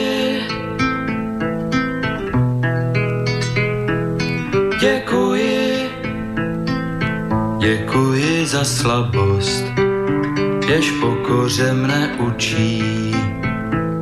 Pokoře, pokoře pro radost, pokoře bez područí. Děkuji, za slzy děkuji, ty naučí mne citu, živým již živým již žalují a křičí po souci to děkuje, děkuje, děkuje.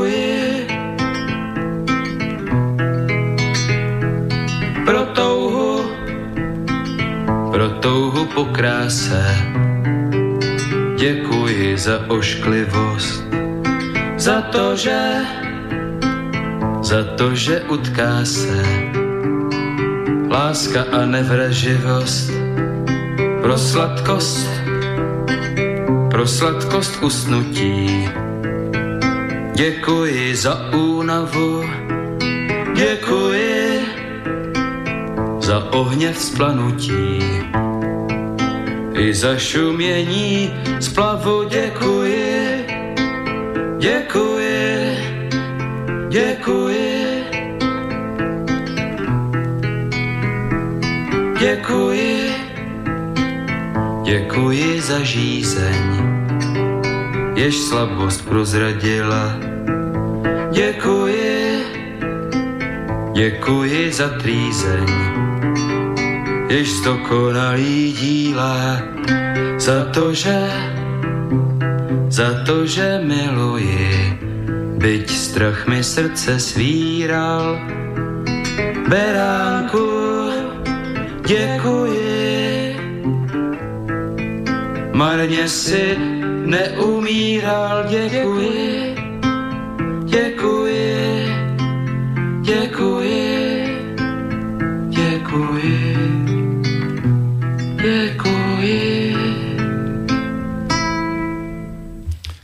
sme späť vo vysielaní.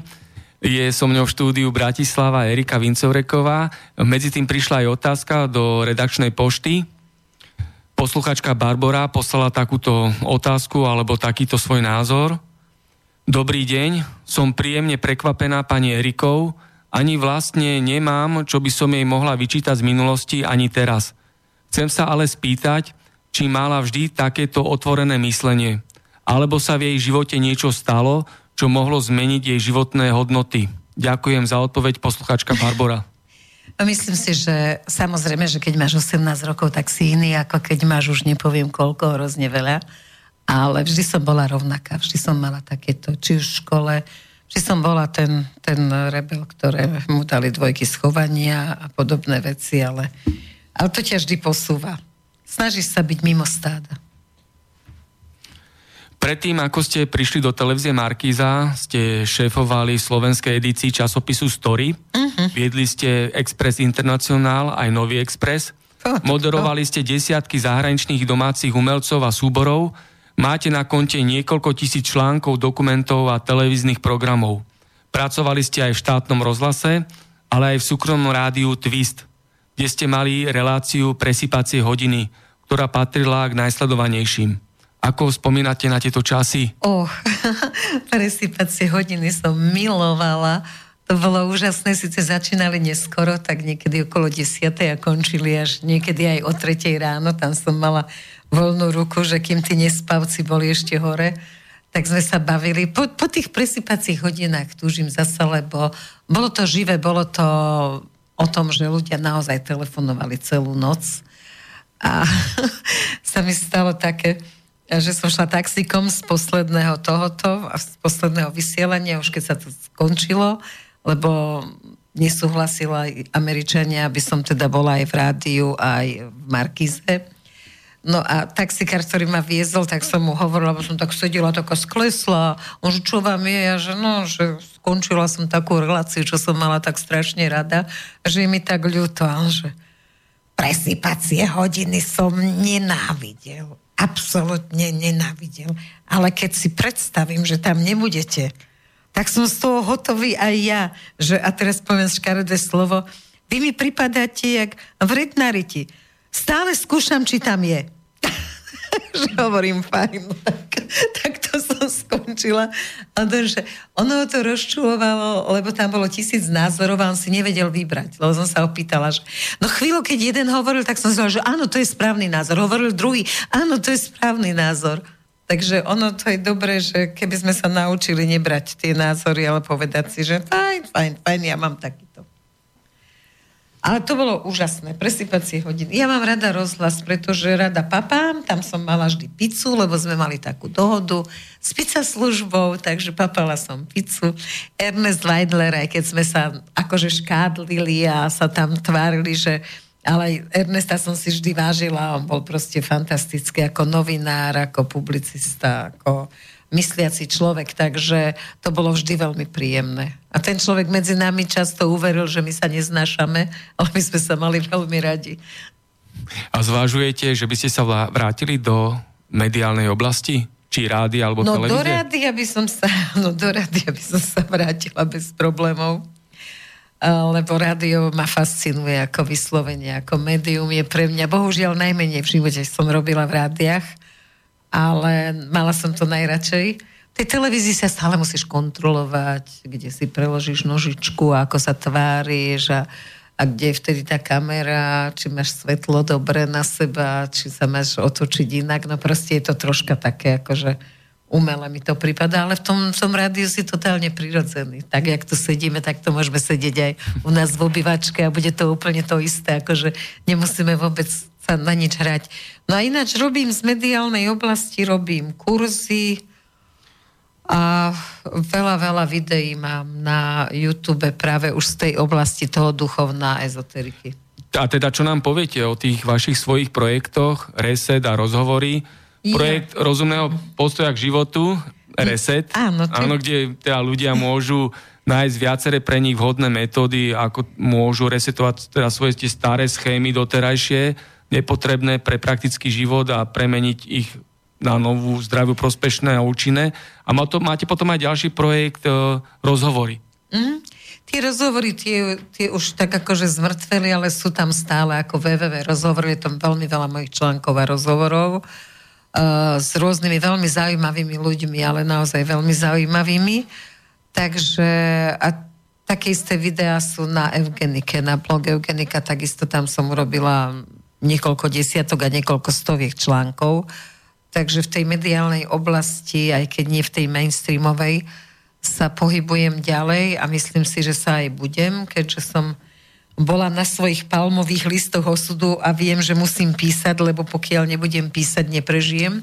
A čo sú to tie palmové listy? Tie palmové listy, to je v Indii je taká knižnica, tá nie je jedna, je tam viacej knižnic palmových listov a kedysi dávno napísali takí polobohovia, ktorí sa volajú Rišiovia, prišli vraj z hora a napísali miliónom ľuďom osud. No a ty proste dáte otlačok prsta a oni vám potom ako pošlo do Indie otlačok prsta a príde odpoveď, či tam máte alebo nemáte ten, ten e, list vášho osudu. No a tak akože mne došiel a bolo tam napísané proste, že pokiaľ prestanem písať, neprežijem, že to je moja úloha a nemôžem sa živiť ničím iným. Aj keď rada varím, opatrujem deti a neviem čo všetko iné, ale proste musím, musím písať, písať a písať a takto aj niečo. A ten reset je zaujímavejší, pretože teraz je hrozne veľa kníh o rozvoji osobnosti, ale naozaj hrozne, hrozne veľa, to sú stovky a, a tisíce a všade tam nabádajú ľudí, aby sa proste menili a boli iní. Ja si myslím, že to nie je cesta, lebo proste keď sa narodím ako pes, tak štekám a nebudem mňaukať. A keď sa narodím ako mačka, ja môžem len mňaukať tichšie, hlasnejšie, v súlade so sebou, protiklade so sebou, ale nemôžem sa meniť na niečo iné. A bolo by to aj smiešne, keby sme boli všetci rovnakí. Každý by bol dokonalý, nikto by nemal žiadne emócie, lebo emócie nás ničia. A najviac ma rozčulujú tie knihy, že prosa dostaneš také tie, že keď budeš na niečo úpenlivo myslieť a budeš si to ešte aj písať a, a budeš sa k tomu modliť, tak to určite dostaneš. No oni tam len nenapísali, aby mohli tých kníh vydať 10 každý ten autor, tak tam nenapísali, že áno, pros a dostaneš, ak na to máš predpoklady. Darmo ja budem prosiť, že chcem byť zajtra manekinka v Paríži, aj, Eurok, to je jedno. No proste dĺžka mojich nožičiek, môj vek a moja váha nezodpovedajú tejto predstave a môžem prosiť a prosiť a prosiť a nič. Ale keď na to mám predpoklady, keď bude prosiť tu na 17-ročná mladá, dlhonohá, chudá, no tak sa jej to môže podariť. A len ľudia potom si sa pomilia a oni si myslia, že môžu mať všetko. A to je to chore. Nikto nemôže mať proste len, že si zmyslí, že mať všetko. Tak teraz pomáhate ľuďom ako lekárka, dá sa povedať. No, lekárka by som teda nepovedala, lebo lekári majú na všetko škatulky a oni v tých škatulkách majú, že ja neviem, keď máš chorý žočník, tak budeš toto, toto a táto, táto taká terapia, to nie je terapia, to je pomoc pri rozvoji osobnosti. Tak ona je založená na, vlastne na priateľstve a na tom, že s tým človekom prejdeš kus cesty, kým on sám zistí, že aha, už viem kráčať po tej ceste. Pochopil som, že takto sa ide po tej mojej ceste. To je celé. Ty ho na tom kusku tej cesty e, sprevádzaš, kým on proste naskočí na tú svoju vlnu, je naštartovaný a už si ide sám občas zavolá a pochváli sa, jak je mu dobre. No a ste tu spomínali také pojmy, aká je súvislosť medzi nimi, duchovné hodnoty, psychotronika, ezoterika, naturálna medicína, alternatívna medicína. Ako, ako to spolu súvisí, ako sa to doplňa, alebo ako by ste to priblížili Ono to je všetko jedno v rece. Ono je to úplne všetko jedno v rece. A ja si myslím, že najdôležitejšie z toho je vybrať si ten rozvoj svojej osobnosti. Akože žijeme už v čase, keď máme tak strašne veľa informácií, že už nemusíme zostať nešťastní alebo plný nenávisti alebo strašne veľa rodín si nedokáže odpustiť. Proste tam sa pobili o majetok, keď zomrela babka a nerozprávajú sa 10-15 rokov. No predtým to bolo také, že No dobre, Mariška, dobre, že sa s ním nerozhodol, to by som mu nikdy neodpustila. No však ťa o peniaze obral, však čo teba, tvoje deti obralo peniaze, aj tie nenarodené. Takže predtým sa takto dialógy viedli a momentálne tá komunikácia by mala byť úplne iná, mala byť, byť o tom, že už keď sa to stalo, tak skúsme nejakým spôsobom, keď ja ťa budem neznášať a neodpúšťať ti, tak sa to obratí len proti mne. No tak sa skúsim stať zodpovednou za svoje zdravie, za duševné, aj za to fyzické. A v tom momente musím úplne ináč rozmýšľať a ten dom, tie peniaze, to poličko je tam úplne nepodstatné, ale to moje zdravie, ktoré donesem aj svojim deťom, lebo zdravú matku asi chcú všetci mať radšej ako opatrovať starú rozpadnutú na invalidnom vozíku. Takže ono v tom, v tom je to celé. No a tým, že sa venujem celý život komunikácii, tak to robím cez komunikáciu, ten reset, že naučiť sa. Predtým sa komunikovalo tak, že vlastne každý chcel zvíťaziť nad tým druhým. Už si hľadal argumenty, keď vedel, že sa ide s niekým rozprávať. A už ja som sa niekedy úplne tešila, že aké bohovské argumenty vám neexistuje, aby niekto proste toto prelomil. Ale na čo ti to je? Potrebuješ, aby aj ten jeden človek bol v pohode, aj ty a v tom momente je dobré a obidva ste zdraví. Takže momentálne tí ľudia, keď e, prejdú z toho starého systému, že nikdy by som mu neodpustila, neverník jeden, čo neverník, je to je, bodaj by mu odpadol. No a toto presne, no len to tak nejde. Žiaľ, a, a vždy aj na nevere, aj na všetkom sa podielajú v páre vždy obidvaja. Takže myslieť si, že to je len o tom jednom, ako žena v rozťahaných teplákoch a s natačkami a s cigaretou v ústach sa nemôže čudovať, že tam predávačku, ktorá je pekne oblečená, obieha jej manžel. No proste chce vidieť ženu, peknú ženu, no tak obieha. A už aký bude výsledok, to už je ich vec. Napísala nám mail posluchačka Božena. Dobrý večer, príjemná relácia. Snáď prvá relácia od vás, pán Bavolár, ktorá vyznieva pozitívne. Ďakujem, posluchačka Božena. Tak ďakujem aj ja, lebo dnes je to o takej téme. Dnes je pozitívny, to Áno, sa teším. Dnes je pozitývny konšpiračný byt, takže... Tak výborne, výborne potešili ste ma, lebo do tej konšpirácie by malo patriť presne aj toto, že vykašleme sa na všetky zlá a, a sami sebe budeme robiť dobre, lebo tým, že robíme druhým dobre, robíme hlavne sebe dobre. To bude to najlepšie. Venujete sa aj numerológii? Viete, čo mám kamarátku, ktorá je úplne najúžasnejšia numerologička pod slnkom, ale naozaj akože fantastická gitka a ona sa jej venuje tak do hĺbky. Ja neuznávam takéto, čo všetci vieme, že ja neviem, opýtam sa ťa, že aké si číslo, zrátam tvoj dátum narodenia, poviem ti, že jo, ty si peťka, to znamená slobodomyselný si, ty potrebuješ toto, ento. Ono je to strašne ploché. Ono v tých číslach, keď to robí niekto tak ako Gitka Trebars, tak ona za každým tým jedným číslom tom tvojom dátume narodenia vidí úplne celé rodové, rodové línie, čo všetko sa ťa týka, akým spôsobom a všetko. Takže, ale mám jednu fantastickú ruskú knihu numerológie, najlepšiu pod slnkom, eh, kde je napísané, že každý človek prišiel na svet s nejakým poslaním. A závisí to od datumu narodenia. A vlastne cez ten dátum narodenia, keď ideme tou cestou toho svojho poslania, tak fakt tí ľudia, ako ich pozorujem, tak tí, čo idú podľa toho, ako im to tam píšu, tak majú veľmi šťastné, spokojné a dobré životy. A tí, čo idú proti tomu svojmu, že ja neviem, on tam má, že v tomto, v tomto zrodený v tomto konkrétnom má zarábať veľa peňazí a on sa vrhne na duchovno.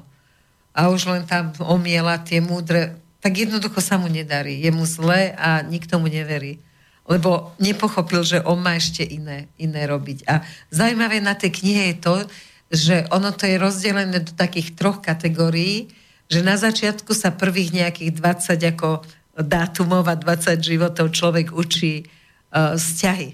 Že najdôležitejšie je vedieť vzťahy.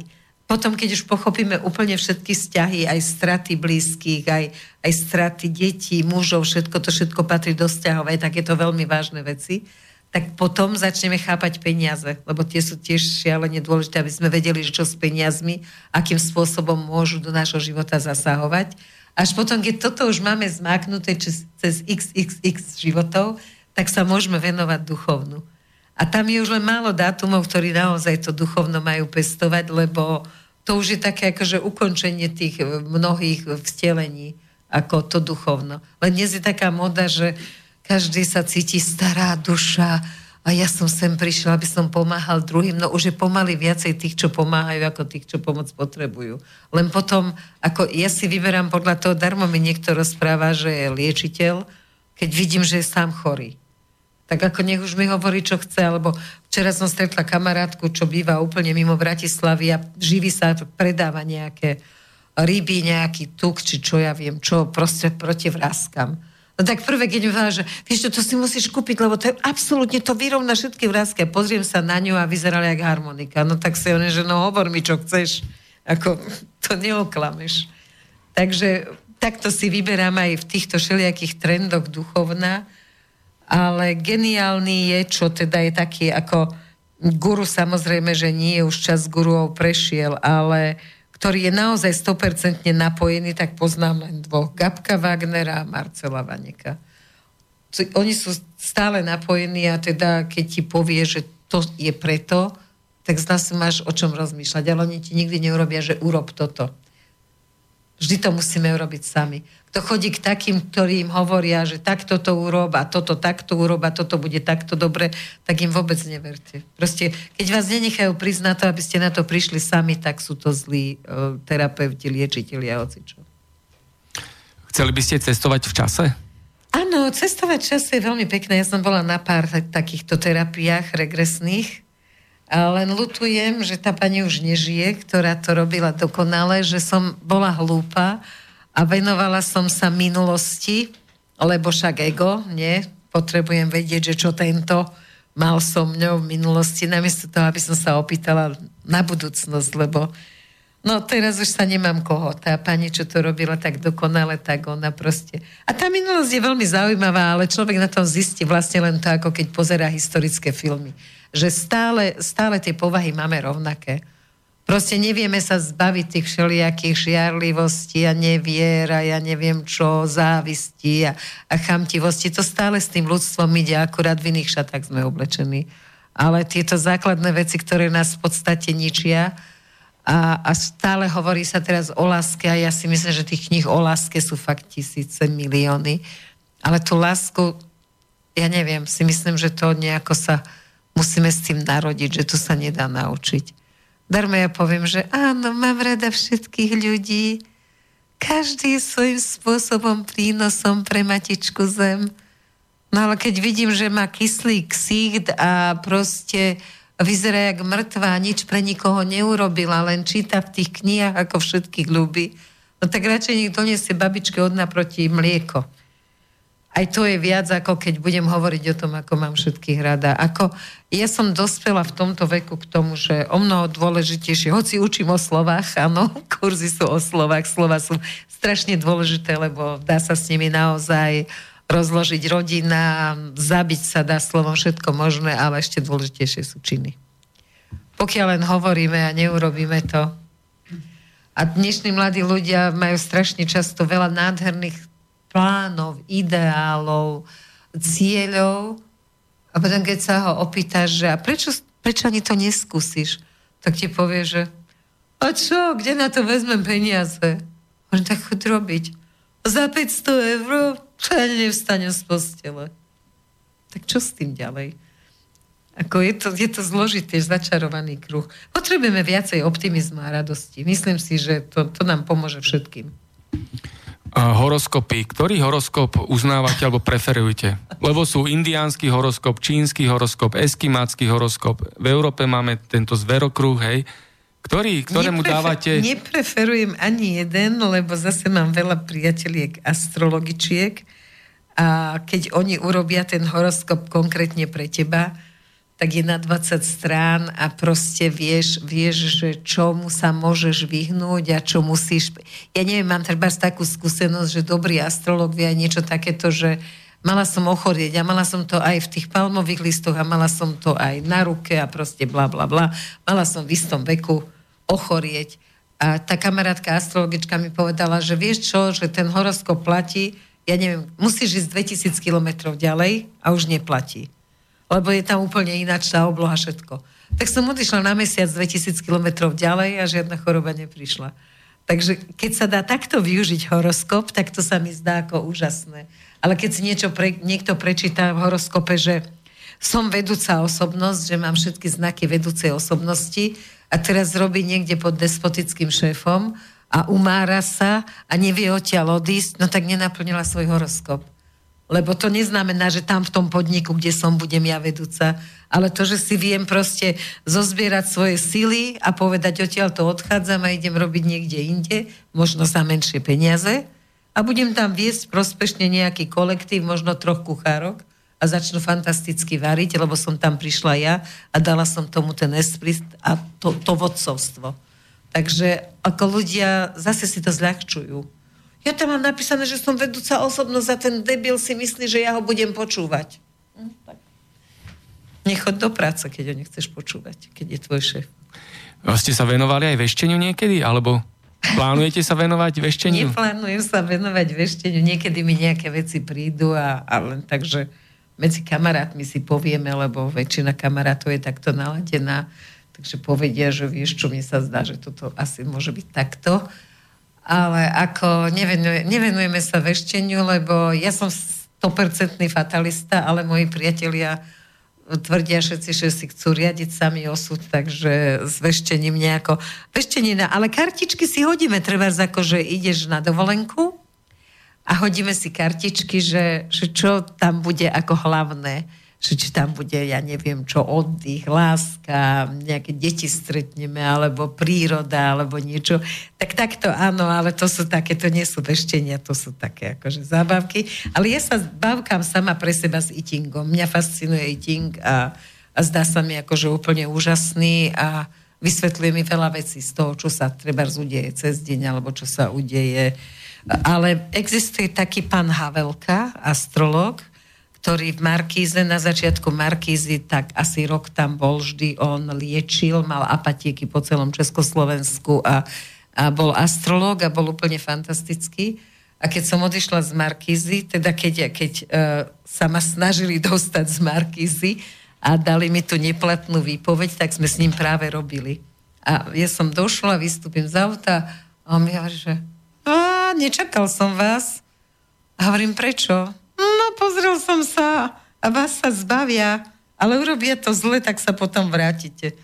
Takže vedel. Čiže t- ten, kto vie, tak asi vie. No ale ako málo kedy sa mi stane, že by tie vežby a také tieto.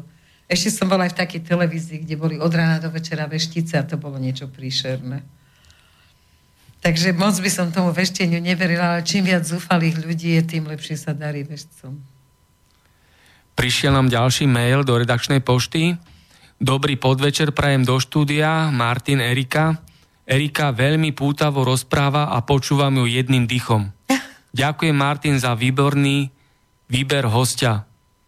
Veľmi ma zaujíma, ako Erika riešila tie listy z Tibetu. Mohla by porozprávať viac, prosím? Napríklad, ako sa dozvedela o tých listoch, či si to nechala poslať cez nejakú agentúru, lebo tam sa dá ísť aj osobne do toho Tibetu, alebo si to nechám vybaviť cez agentúru. Čo to stojí, ako dlho to trvá, kým to príde, alebo či jej to sadlo. Ďakujem za odpoveď. Ono to hovorí takou znešenou rečou. Ja som tam chodila kamarátom prekladať z tej znešenej reči tej, tej Indie a toho starého indického jazyka. To vznešenej reči Slovenčiny. A je to také, že keď si nájdete www.palmovelisty.sk, tak tam sa všetko dozviete. Ako nechcem tu robiť tomu reklamu, lebo niekomu to môže sadnúť, niekomu nie. Na každý pád to ten váš život istým spôsobom ovplyvní. S tým musíte rátať. Robí to taký Maďar Zoltán, ale tu to robí na Slovensku, v Bratislave, v Istropolise. Dá sa to urobiť cez... Dôležitý je tam otlačok prsta Čiže vy musíte si niekde kúpiť, keď nie ste z Bratislavy, farbičku, otlačiť prst a oni vám pošlú taký formulár a tam musíte dať 10 otlačkov prsta. Ale tam nejde o to, že ako daktyloskopia, ale tá in, e, tí indovia, tie palmové listy rozoznávajú, že ľudia majú od 1 do 10 rôznych znakov na palci a oni vedia, že podľa toho, či budeš mať priaznivý či nepriaznivý život, lebo tam môže byť, že 5 je priaznivých, 5 nepriaznivých, 4 sú priaznivé a 5 nepriaznivých, potom ti hovoria, že ako máš obísť nepriaznivé časy, ktoré sú. Takže ako je to, je to ja by som si to dala ešte raz urobiť. Stojí to ináč, že za otlačok prstu dávaš 50 eur, keď tam nemáš otlačok, tak e, ti peniaze nevrátia. A potom, keď už prídeš na výklad, tak ten výklad stojí 100, takže dohromady to stojí 150 eur a ide tá, idú od detstva, aby si ty potvrdzoval to, čo hovoria, aby si potvrdil, že áno, bolo to tak, áno, bolo to tak, aby vedeli, že sú naozaj v tom, a keď tam nesedí, nesedí len jedna vec, tak to nesedí, lebo ja neviem, ja som tam mala, že svoje meno, meno otca, meno mami sedelo, proste uh, všetko, všetko možné a jedna vec nesedela a už to nebol môj list. Takže tam, tam sa ťa pýtajú na začiatku, musíš, musia ti presne vedieť povedať tvoje meno, meno tvojej matky, tvojho otca, tvojich súrodencov, koľko ich máš, meno prvého manžela alebo manželky a meno tvojich detí a počet. A až keď toto všetko ti povedia, tak až vtedy začnú čítať uh, ten list, lebo vtedy je len tvoj. Takže, ale robí to tu aj taká pokutná osôbka jedna ženského rodu, ktorá proste si z toho robila kšeft, takže a tam tak s takýmito vecami nič, oni to tam je to celé len o tom, že prídeš a oni tam zavolajú do Indie a tam sedí Ind a rozpráva ti veci bez toho, aby to ozrejmil takto. Takže netreba naletieť, no. Takže jedine takto cez tieto palmové listy. Lebo je zbytočné chodiť do tej Indie, keď ako ten Ind to robí, ktorý to robí aj tam. Biela a čierna mágia. Čo na to hovoríte? Neuznávam. Uznávam len mágiu ako takú. Akože je to, aj v knihách je to rozšírené, aj mám knihy o čiernej mágii, aj o bielej mágii, ale ja si myslím, že proste mágia je, je niečo magické, niečo, čo vieš urobiť iné, k čomu môžeš treba mať aj nejakých pomocníkov, nechcem povedať, že z iných svetov je to také veľmi zložité, ale proste mágia je pre mňa je magia všetko. Magia je aj v tvojom hlase, v mojom hlase, magia aj v našich očiach. A teraz čo mi povieš, že e, keď e, na teba zakričím, že kurni, kam si mi dal tie veci, tak už robím čiernu mágiu a keď ti poviem, že zlatičko, tak som sa na teba tešila, už robím bielu mágiu. Ako v podstate sa to tak dá rozdeliť, ale myslím si, že buď je mágia, alebo nie a myslím si, že mágia nie je výlučná záležitosť mágov, ale že všetci robíme mágiu každý jeden z nás a najmä keď sa chceme baliť a takéto veci, no tak vtedy tam lieta všetko okolo nás a tá magia je tam obrovská. Len ľudia by si mali uvedomiť, že všetko je v hlave a teraz, jak chodím s tým naprávačom chrbtíc a tlmočím mu, tak vidím to naozaj, že všetko je v hlave. Vyslovene. Čiže keď ťa chce niekto urieknúť alebo niečo také urobiť môže, ale len vtedy, keď ty sám máš také myšlienky, že neznášaš, hnusí sa ti, nenávidíš si chamtivý, takých ľudí sa dá urieknúť, lebo ako, no je na to porekadlo slovenské, že čistému je všetko čisté.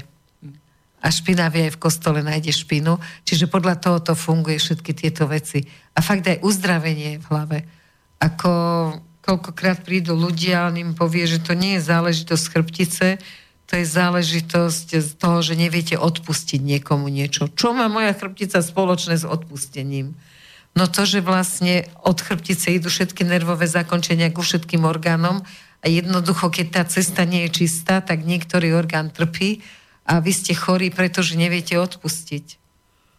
No a to všetci ľudia majú odpustiť. No tak a zase tam máš zase slovo, to je, už by to išlo veľmi zložito, lebo je taký slovenský liečiteľ, ktorý sa volá Štefan Herceg a on je akože veľmi, veľmi e, dobrý a on je alergický na slovo odpustiť, ako ho ľudia vnímajú. Lebo on, on hovorí, že príde ku mne žena a povie mi, že no som chorá napriek tomu, že som odpustila mojej mame, a odpustila som otcovi. A on hovorí, že a mňa vtedy ide rozhodiť, že čo ty máš nejaké dieťa, odpúšťať a vyvyšovať sa nad mamu a nad otca, čo ty máš čo odpúšťať? Kto si ty? Ty si pán Boh? Odpúšťať môže len pán Boh. A on, že no dobré, alebo existuje slovo odpustiť, tak ako si ho máme vykladať? Akože, a on hovorí, že veď si pozri koreň slova, je to presne ono. Odpustiť. Pustiť preč od seba. Čiže nezaoberám sa tou vecou, že som si myslela, že keď som mala rodičov alkoholikov, tak im ja musím odpúšťať. Nie. Proste len, len to vyhodiť z hlavy, že a nehovoriť si, že ja, ja som preto taká neschopná, lebo však ja som z alkoholickej rodiny. A už som im odpustila, už budem zdravá, chlaščem ďalej, lebo som im odpustila. No nie je to tak. Ešte nám prišla otázka do štúdiovej pošty. Ako si spomínate na Pavla Féra? A čo RTV za reportéry? no čítala som, že majú zrušiť ETV za reportérov a bolo tam aj napísané prečo, že sú tam zle zvládnuté témy, že je tam veľa všelijakých akože e, sťažnosti na to a nie sú, nie sú urobené, ani, ani nie sú témy také, aké by mali byť. So všetkým do bodky súhlasím, len je mi ľúto, že sa nechal pán riaditeľ, alebo e, či tam o tom rozhoduje šéf-redaktor, neviem. Proste, že sa nechali nahovoriť pod tlakom, lebo dnes už ako noviny sa starajú do všetkého. Ja neviem, ako by sa páčilo uh, šéf-redaktorovi tých novín, ktoré o tom písali, ja neviem, nového času, keby mu začali v iných novinách písať, že ako to, že si dovolil prepustiť tam toho redaktora. No tak asi on vie, že či tam... A bez súhlasu rady. A on by si to nemal dovoliť bez súhlasu predstavenstva. No tak o čom to je? Ako predsa ja viem, že ako to mám urobiť aby som mala také noviny, aké chcem a zodpovedám sa niekomu a proste keď bude tá telka zlá, no tak pôjde preč, to je jedno. Ale aby novinári išli ratovať niekoho, ja si takto pamätám, keď mali krajcera pustiť preč, tak v tom čase som bola tri mesiace v novom čase a vtedy, čo tam bola akože šéfka toho oddelenia show biznisu, ona, že o, Krajcer, to je taký typik, joj, s ním by som ja išla hocika, no, ideme ho zachrániť. Tak napíšeme, že dnes nám volalo 40 tisíc ľudí, že sú za Krajcera. Ja pozerám ako puk a bolo to presne tak. O Pálovi Fejerovi si myslím, že môže to byť človečik s citlivou dušou, ale nehodí sa na to, čo robí. Nerobí to dobre a, a vždy sa prikloní na nejakú stranu, nie je nadhľade, nedotiahne proste informácie. Ja by som ho tam tiež nedržala. Určite. Ešte nám prišla ďalšia otázka do štúdiovej pošty. Dobrý večer. Máte prosím živý príbeh s eatingom, ktorý by ste vedeli, overili jeho platnosť väžby? Ďakujem za odpoveď. Ja nevnímam eating je síce ako že nástroj vežby, ale nevnímam to, že veštím, ale chodí sem taký francúz, ktorý e, nás učí ako eating a tam máte, ako, ako viete, v tom eatingu máte vlastne strašne veľa tých riadočkov a každý riadočok vám niečo znamená. Čiže vidím v tom, keď si hodím eating, tak vidím, že koľko mám z tých šiestich, ktoré, ktoré tam mám tie symboly, alebo to, viem si z toho prečítať, že proste na začiatku, aj keď sa to nebude dariť, čítam ďalšie dva symboly, tak tam prichádza to, že pri trpezlivosti a tom, že vlastne budeš mať nejakých pomocníkov, sa ti nakoniec to, čo sa zdalo na začiatku, že nevíde, podarí. Takže viem si to prečítať takto. Čiže vykladať eating musíš vedieť ako naozaj do hĺbky. Ten pán chodí a on aj lieči eatingom, to by som si v živote nedovolila, alebo sa pozrie na teba a hodíš eating a on ti povie tvoju povahu a tak. Akože ja si to takto akože rozoberám tie situácie, že či sú jednoznačne nepriaznivé, alebo či sú jednoznačne priaznivé. Alebo či fakt, že zlý začiatok, dobrý koniec, alebo dobrý začiatok a na konci to bude úplne na nič, tak potom do toho nejdem. Tak toto vnímam. Dobre, tak ako sme sa dohodli a ďakujem veľmi pekne za dnešný zaujímavý a poučný rozhovor s Erikou Vincovrekovou. A... a ja vám všetkým ďakujem, želám vám krásnu dobrú noc ešte mm. dnes. A uh, pustíme si pesničku od Karla Kryla Andel. Ďakujem za Karla Kryla. Pani Erika teraz pôjde, lebo tak sme sa dohodli, že pôjde skôr a my po pesničke budeme pokračovať ďalej. Super, ďakujem ešte raz za pozvanie. Dovidenia. Šťastlivo, pekný večer. Ďakujem aj ja.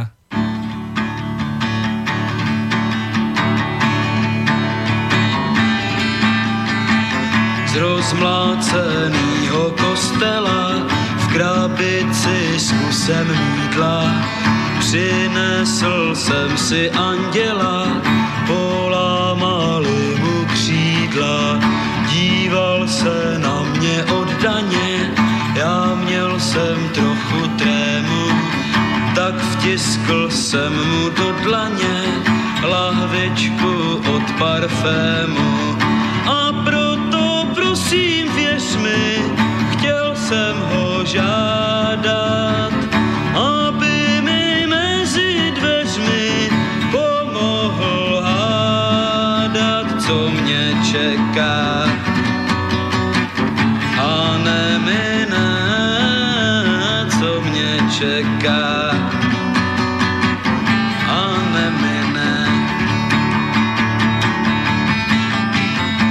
Pak hlídali jsme oblohu, pozorujíce ptáky, debatujíce o Bohu a hraní na vojáky. Do tváře jsem mu neviděl, pokoušel se ji schovat. To asi ptákům záviděl, že mohou poletovat. A proto prosím věř mi, jsem ho žádat, aby mi mezi dveřmi pomohl hádat, co mě čeká. A nemine, co mě čeká. A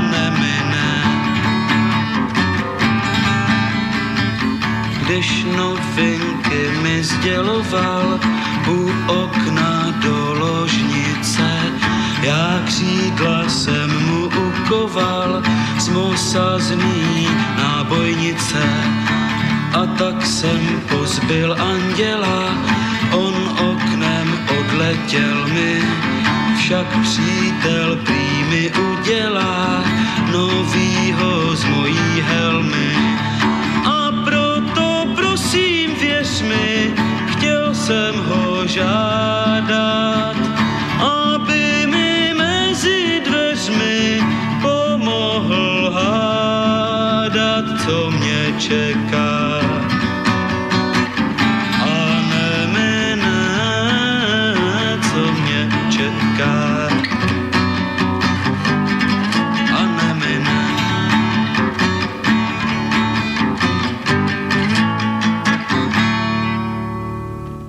Sme späť vo vysielaní. Počúvate 53. časť relácie Konšpiračný byt zo štúdia Bratislava a máme tu dôležitý oznam. Fico organizuje a financuje politický monster proces. Fico proti Bavolárovi. Skorumpovaný politik, zlodej a mafián Fico dal proti mne vykonštruovanú žalobu, lebo Fico a jeho prisluhovači ma chcú umlčať, zastrašiť a zničiť. Ľudia, stretneme sa vo štvrtok 15. februára o 8.00 na ulici Saratovská číslo 1 pred súdom Bratislava 4. Ide o nás všetkých, preto príďte. Príďte podporiť tento zápas za naše ľudské práva a spravodlivosť. Môj mobil je 0908 127 802. Ďakujem všetkým dobrým ľuďom. Na úrade vlády som bol v postavení podpredsedu Bezpečnostnej rady na úseku medzirezortnej komisie a vo funkcii hlavného štátneho radcu výboru na koordináciu tajných služieb. Zažil som Fica aj Radičovu. Vládnutie týchto dvoch je pohroma a katastrofa pre celé Slovensko. Obidvoch spája rovnaká mafia, rovnaké rabovanie a kradnutie. Obidvaja ma nútili vstúpiť do ich politických strán. Odmietol som to, pretože SDKU a Smer zavinili to, že na Slovensku sú nízke platy, žobrácké dôchodky, predražené exekúcie, bezprávie, nájomné vraždy, organizovaný zločin, rozkrádanie eurofondov a štátneho rozpočtu, korupcia, mafia, svojvoľa, zdieranie, zotročovanie, vykorisťovanie a okrádanie celého národa. Pretože vo vedení tohto systému sa striedajú stále tí istí skorumpovaní politici a ich prisluhovači. Fico má svojich poskokov aj v tzv. opozícii v parlamente. Preto tu je a bolo rozkradnuté zdravotníctvo, prehnité súdnictvo, genocida dôchodcov, slabé školstvo, zločinecká polícia a tajná služba. Mafiánska prokuratúra, porušovanie našich ľudských práv a neexistuje tu ani základná spravodlivosť.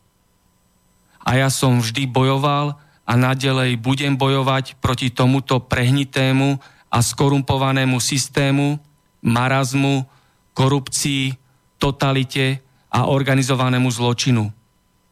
Na úrade vlády som presne na to stále a neprestane poukazoval. Preto som bol zločineckou mafiou vykonštruovane vyhodený zo zamestnania v rozpore so štatútom Bezpečnostnej rady Slovenskej republiky, zákonom o štátnej službe, zákonníkom práce a dôkazmi. Momentálne je táto kauza v dovolacom konaní na Najvyššom súde Slovenskej republiky. Ale Ficová Slovenská informačná služba a Kaliňáková policia ma sleduje, odpočúva, monitoruje a kriminalizuje. Občianská televízia Bratislava odvysielala reportáž o Ficovi a jeho vládnej nomenklatúre. O tejto reportáži vie takmer pol milióna ľudí. Teraz si ju vypočujeme a potom pokračujeme ďalej. Martin Bavolár, vieme to prvý.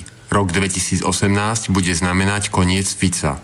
Vypočujte si, čo všetko nastane, keď Fico skončí v politike a padne jeho skorumpovaná a mafiánska vláda – prečo bude okamžite dosť peňazí na zdravotníctvo, na dôchodcov, na cesty, diálnice, parkoviska, na školstvo a tak ďalej.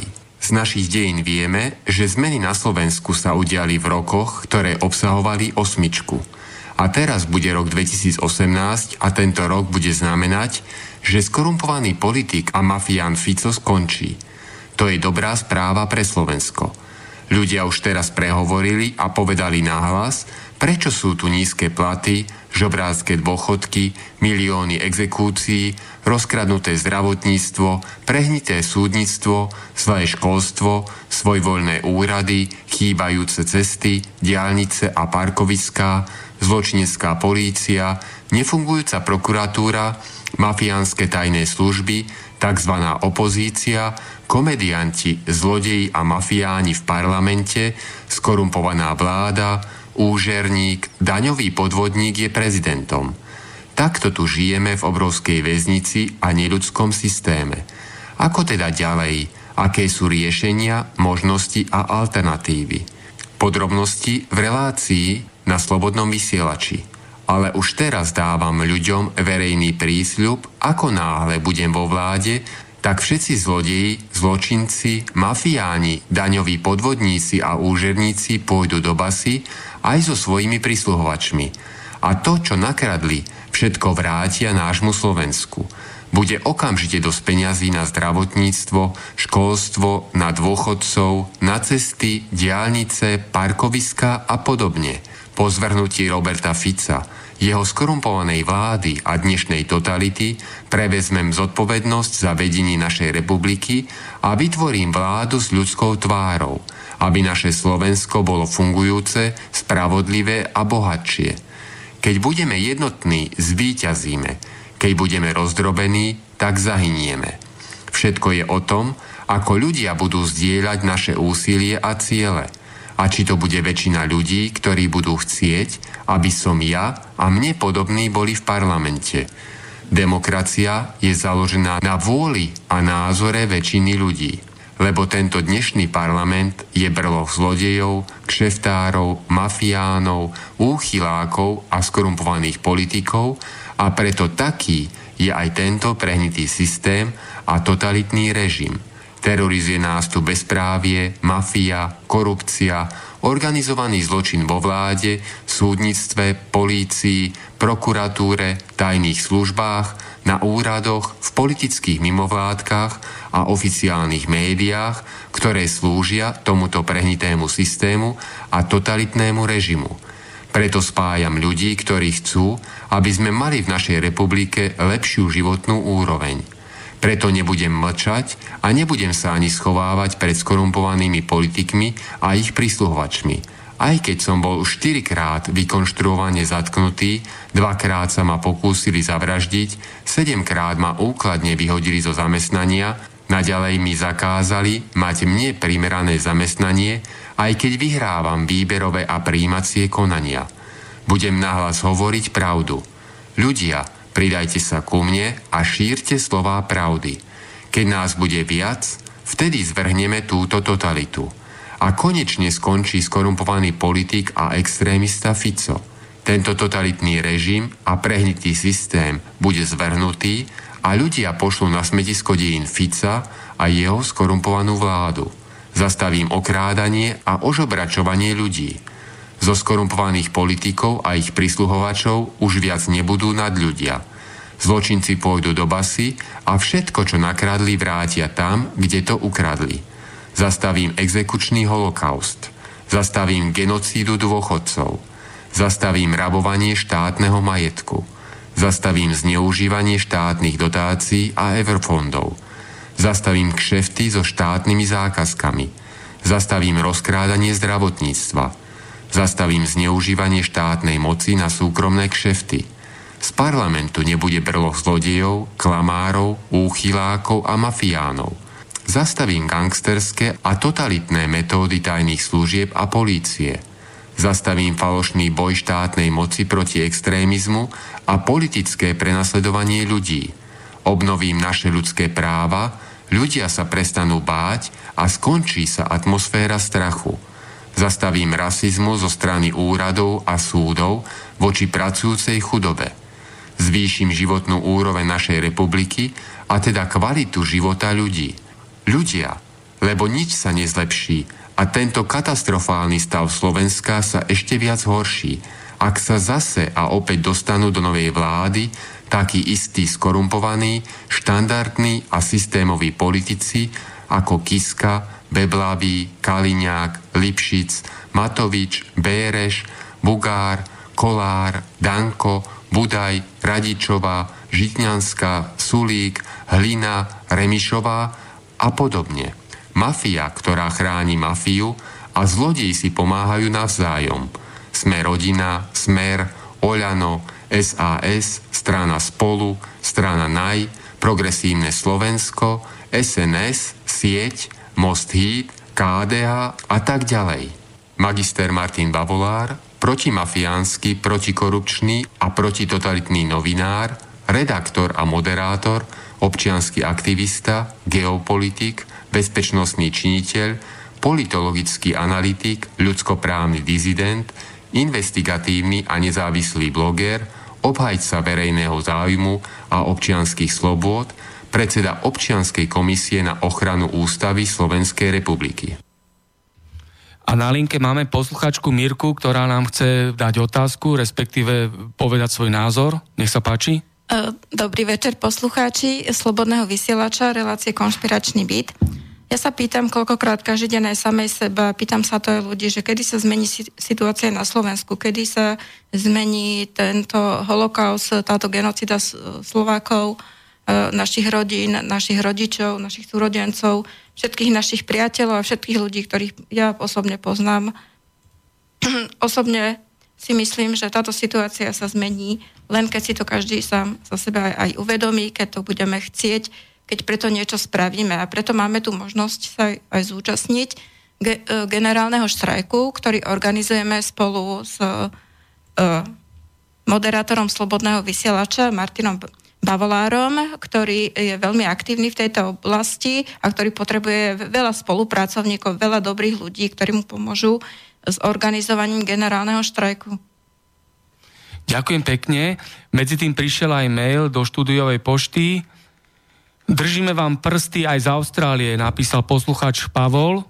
Takže ďakujem pekne, že nás počúvajú aj v ďalekej Austrálii, nie len tu na Slovensku aj v Európe. A budeme sa počuť opäť o dva týždne, 15. februára, vo štvrtok od 16.00 do 18.00 budeme mať ďalších zaujímavých hostí a budeme preberať ďalšie aktuálne a zaujímavé témy. Tak ďakujem pekne všetkým ľuďom, ktorí si vypočuli 53. časť relácie Konšpiračný byt. Od mikrofónu sa lúči Martin Bavolár, štúdio Bratislava, Slobodný vysielač. Všetko dobré, ďakujem ešte raz. Táto relácia vznikla za podpory dobrovoľných príspevkov našich poslucháčov. I ty sa k ním môžeš pridať. Viac informácií nájdeš na www.slobodnyvysielac.sk Ďakujeme.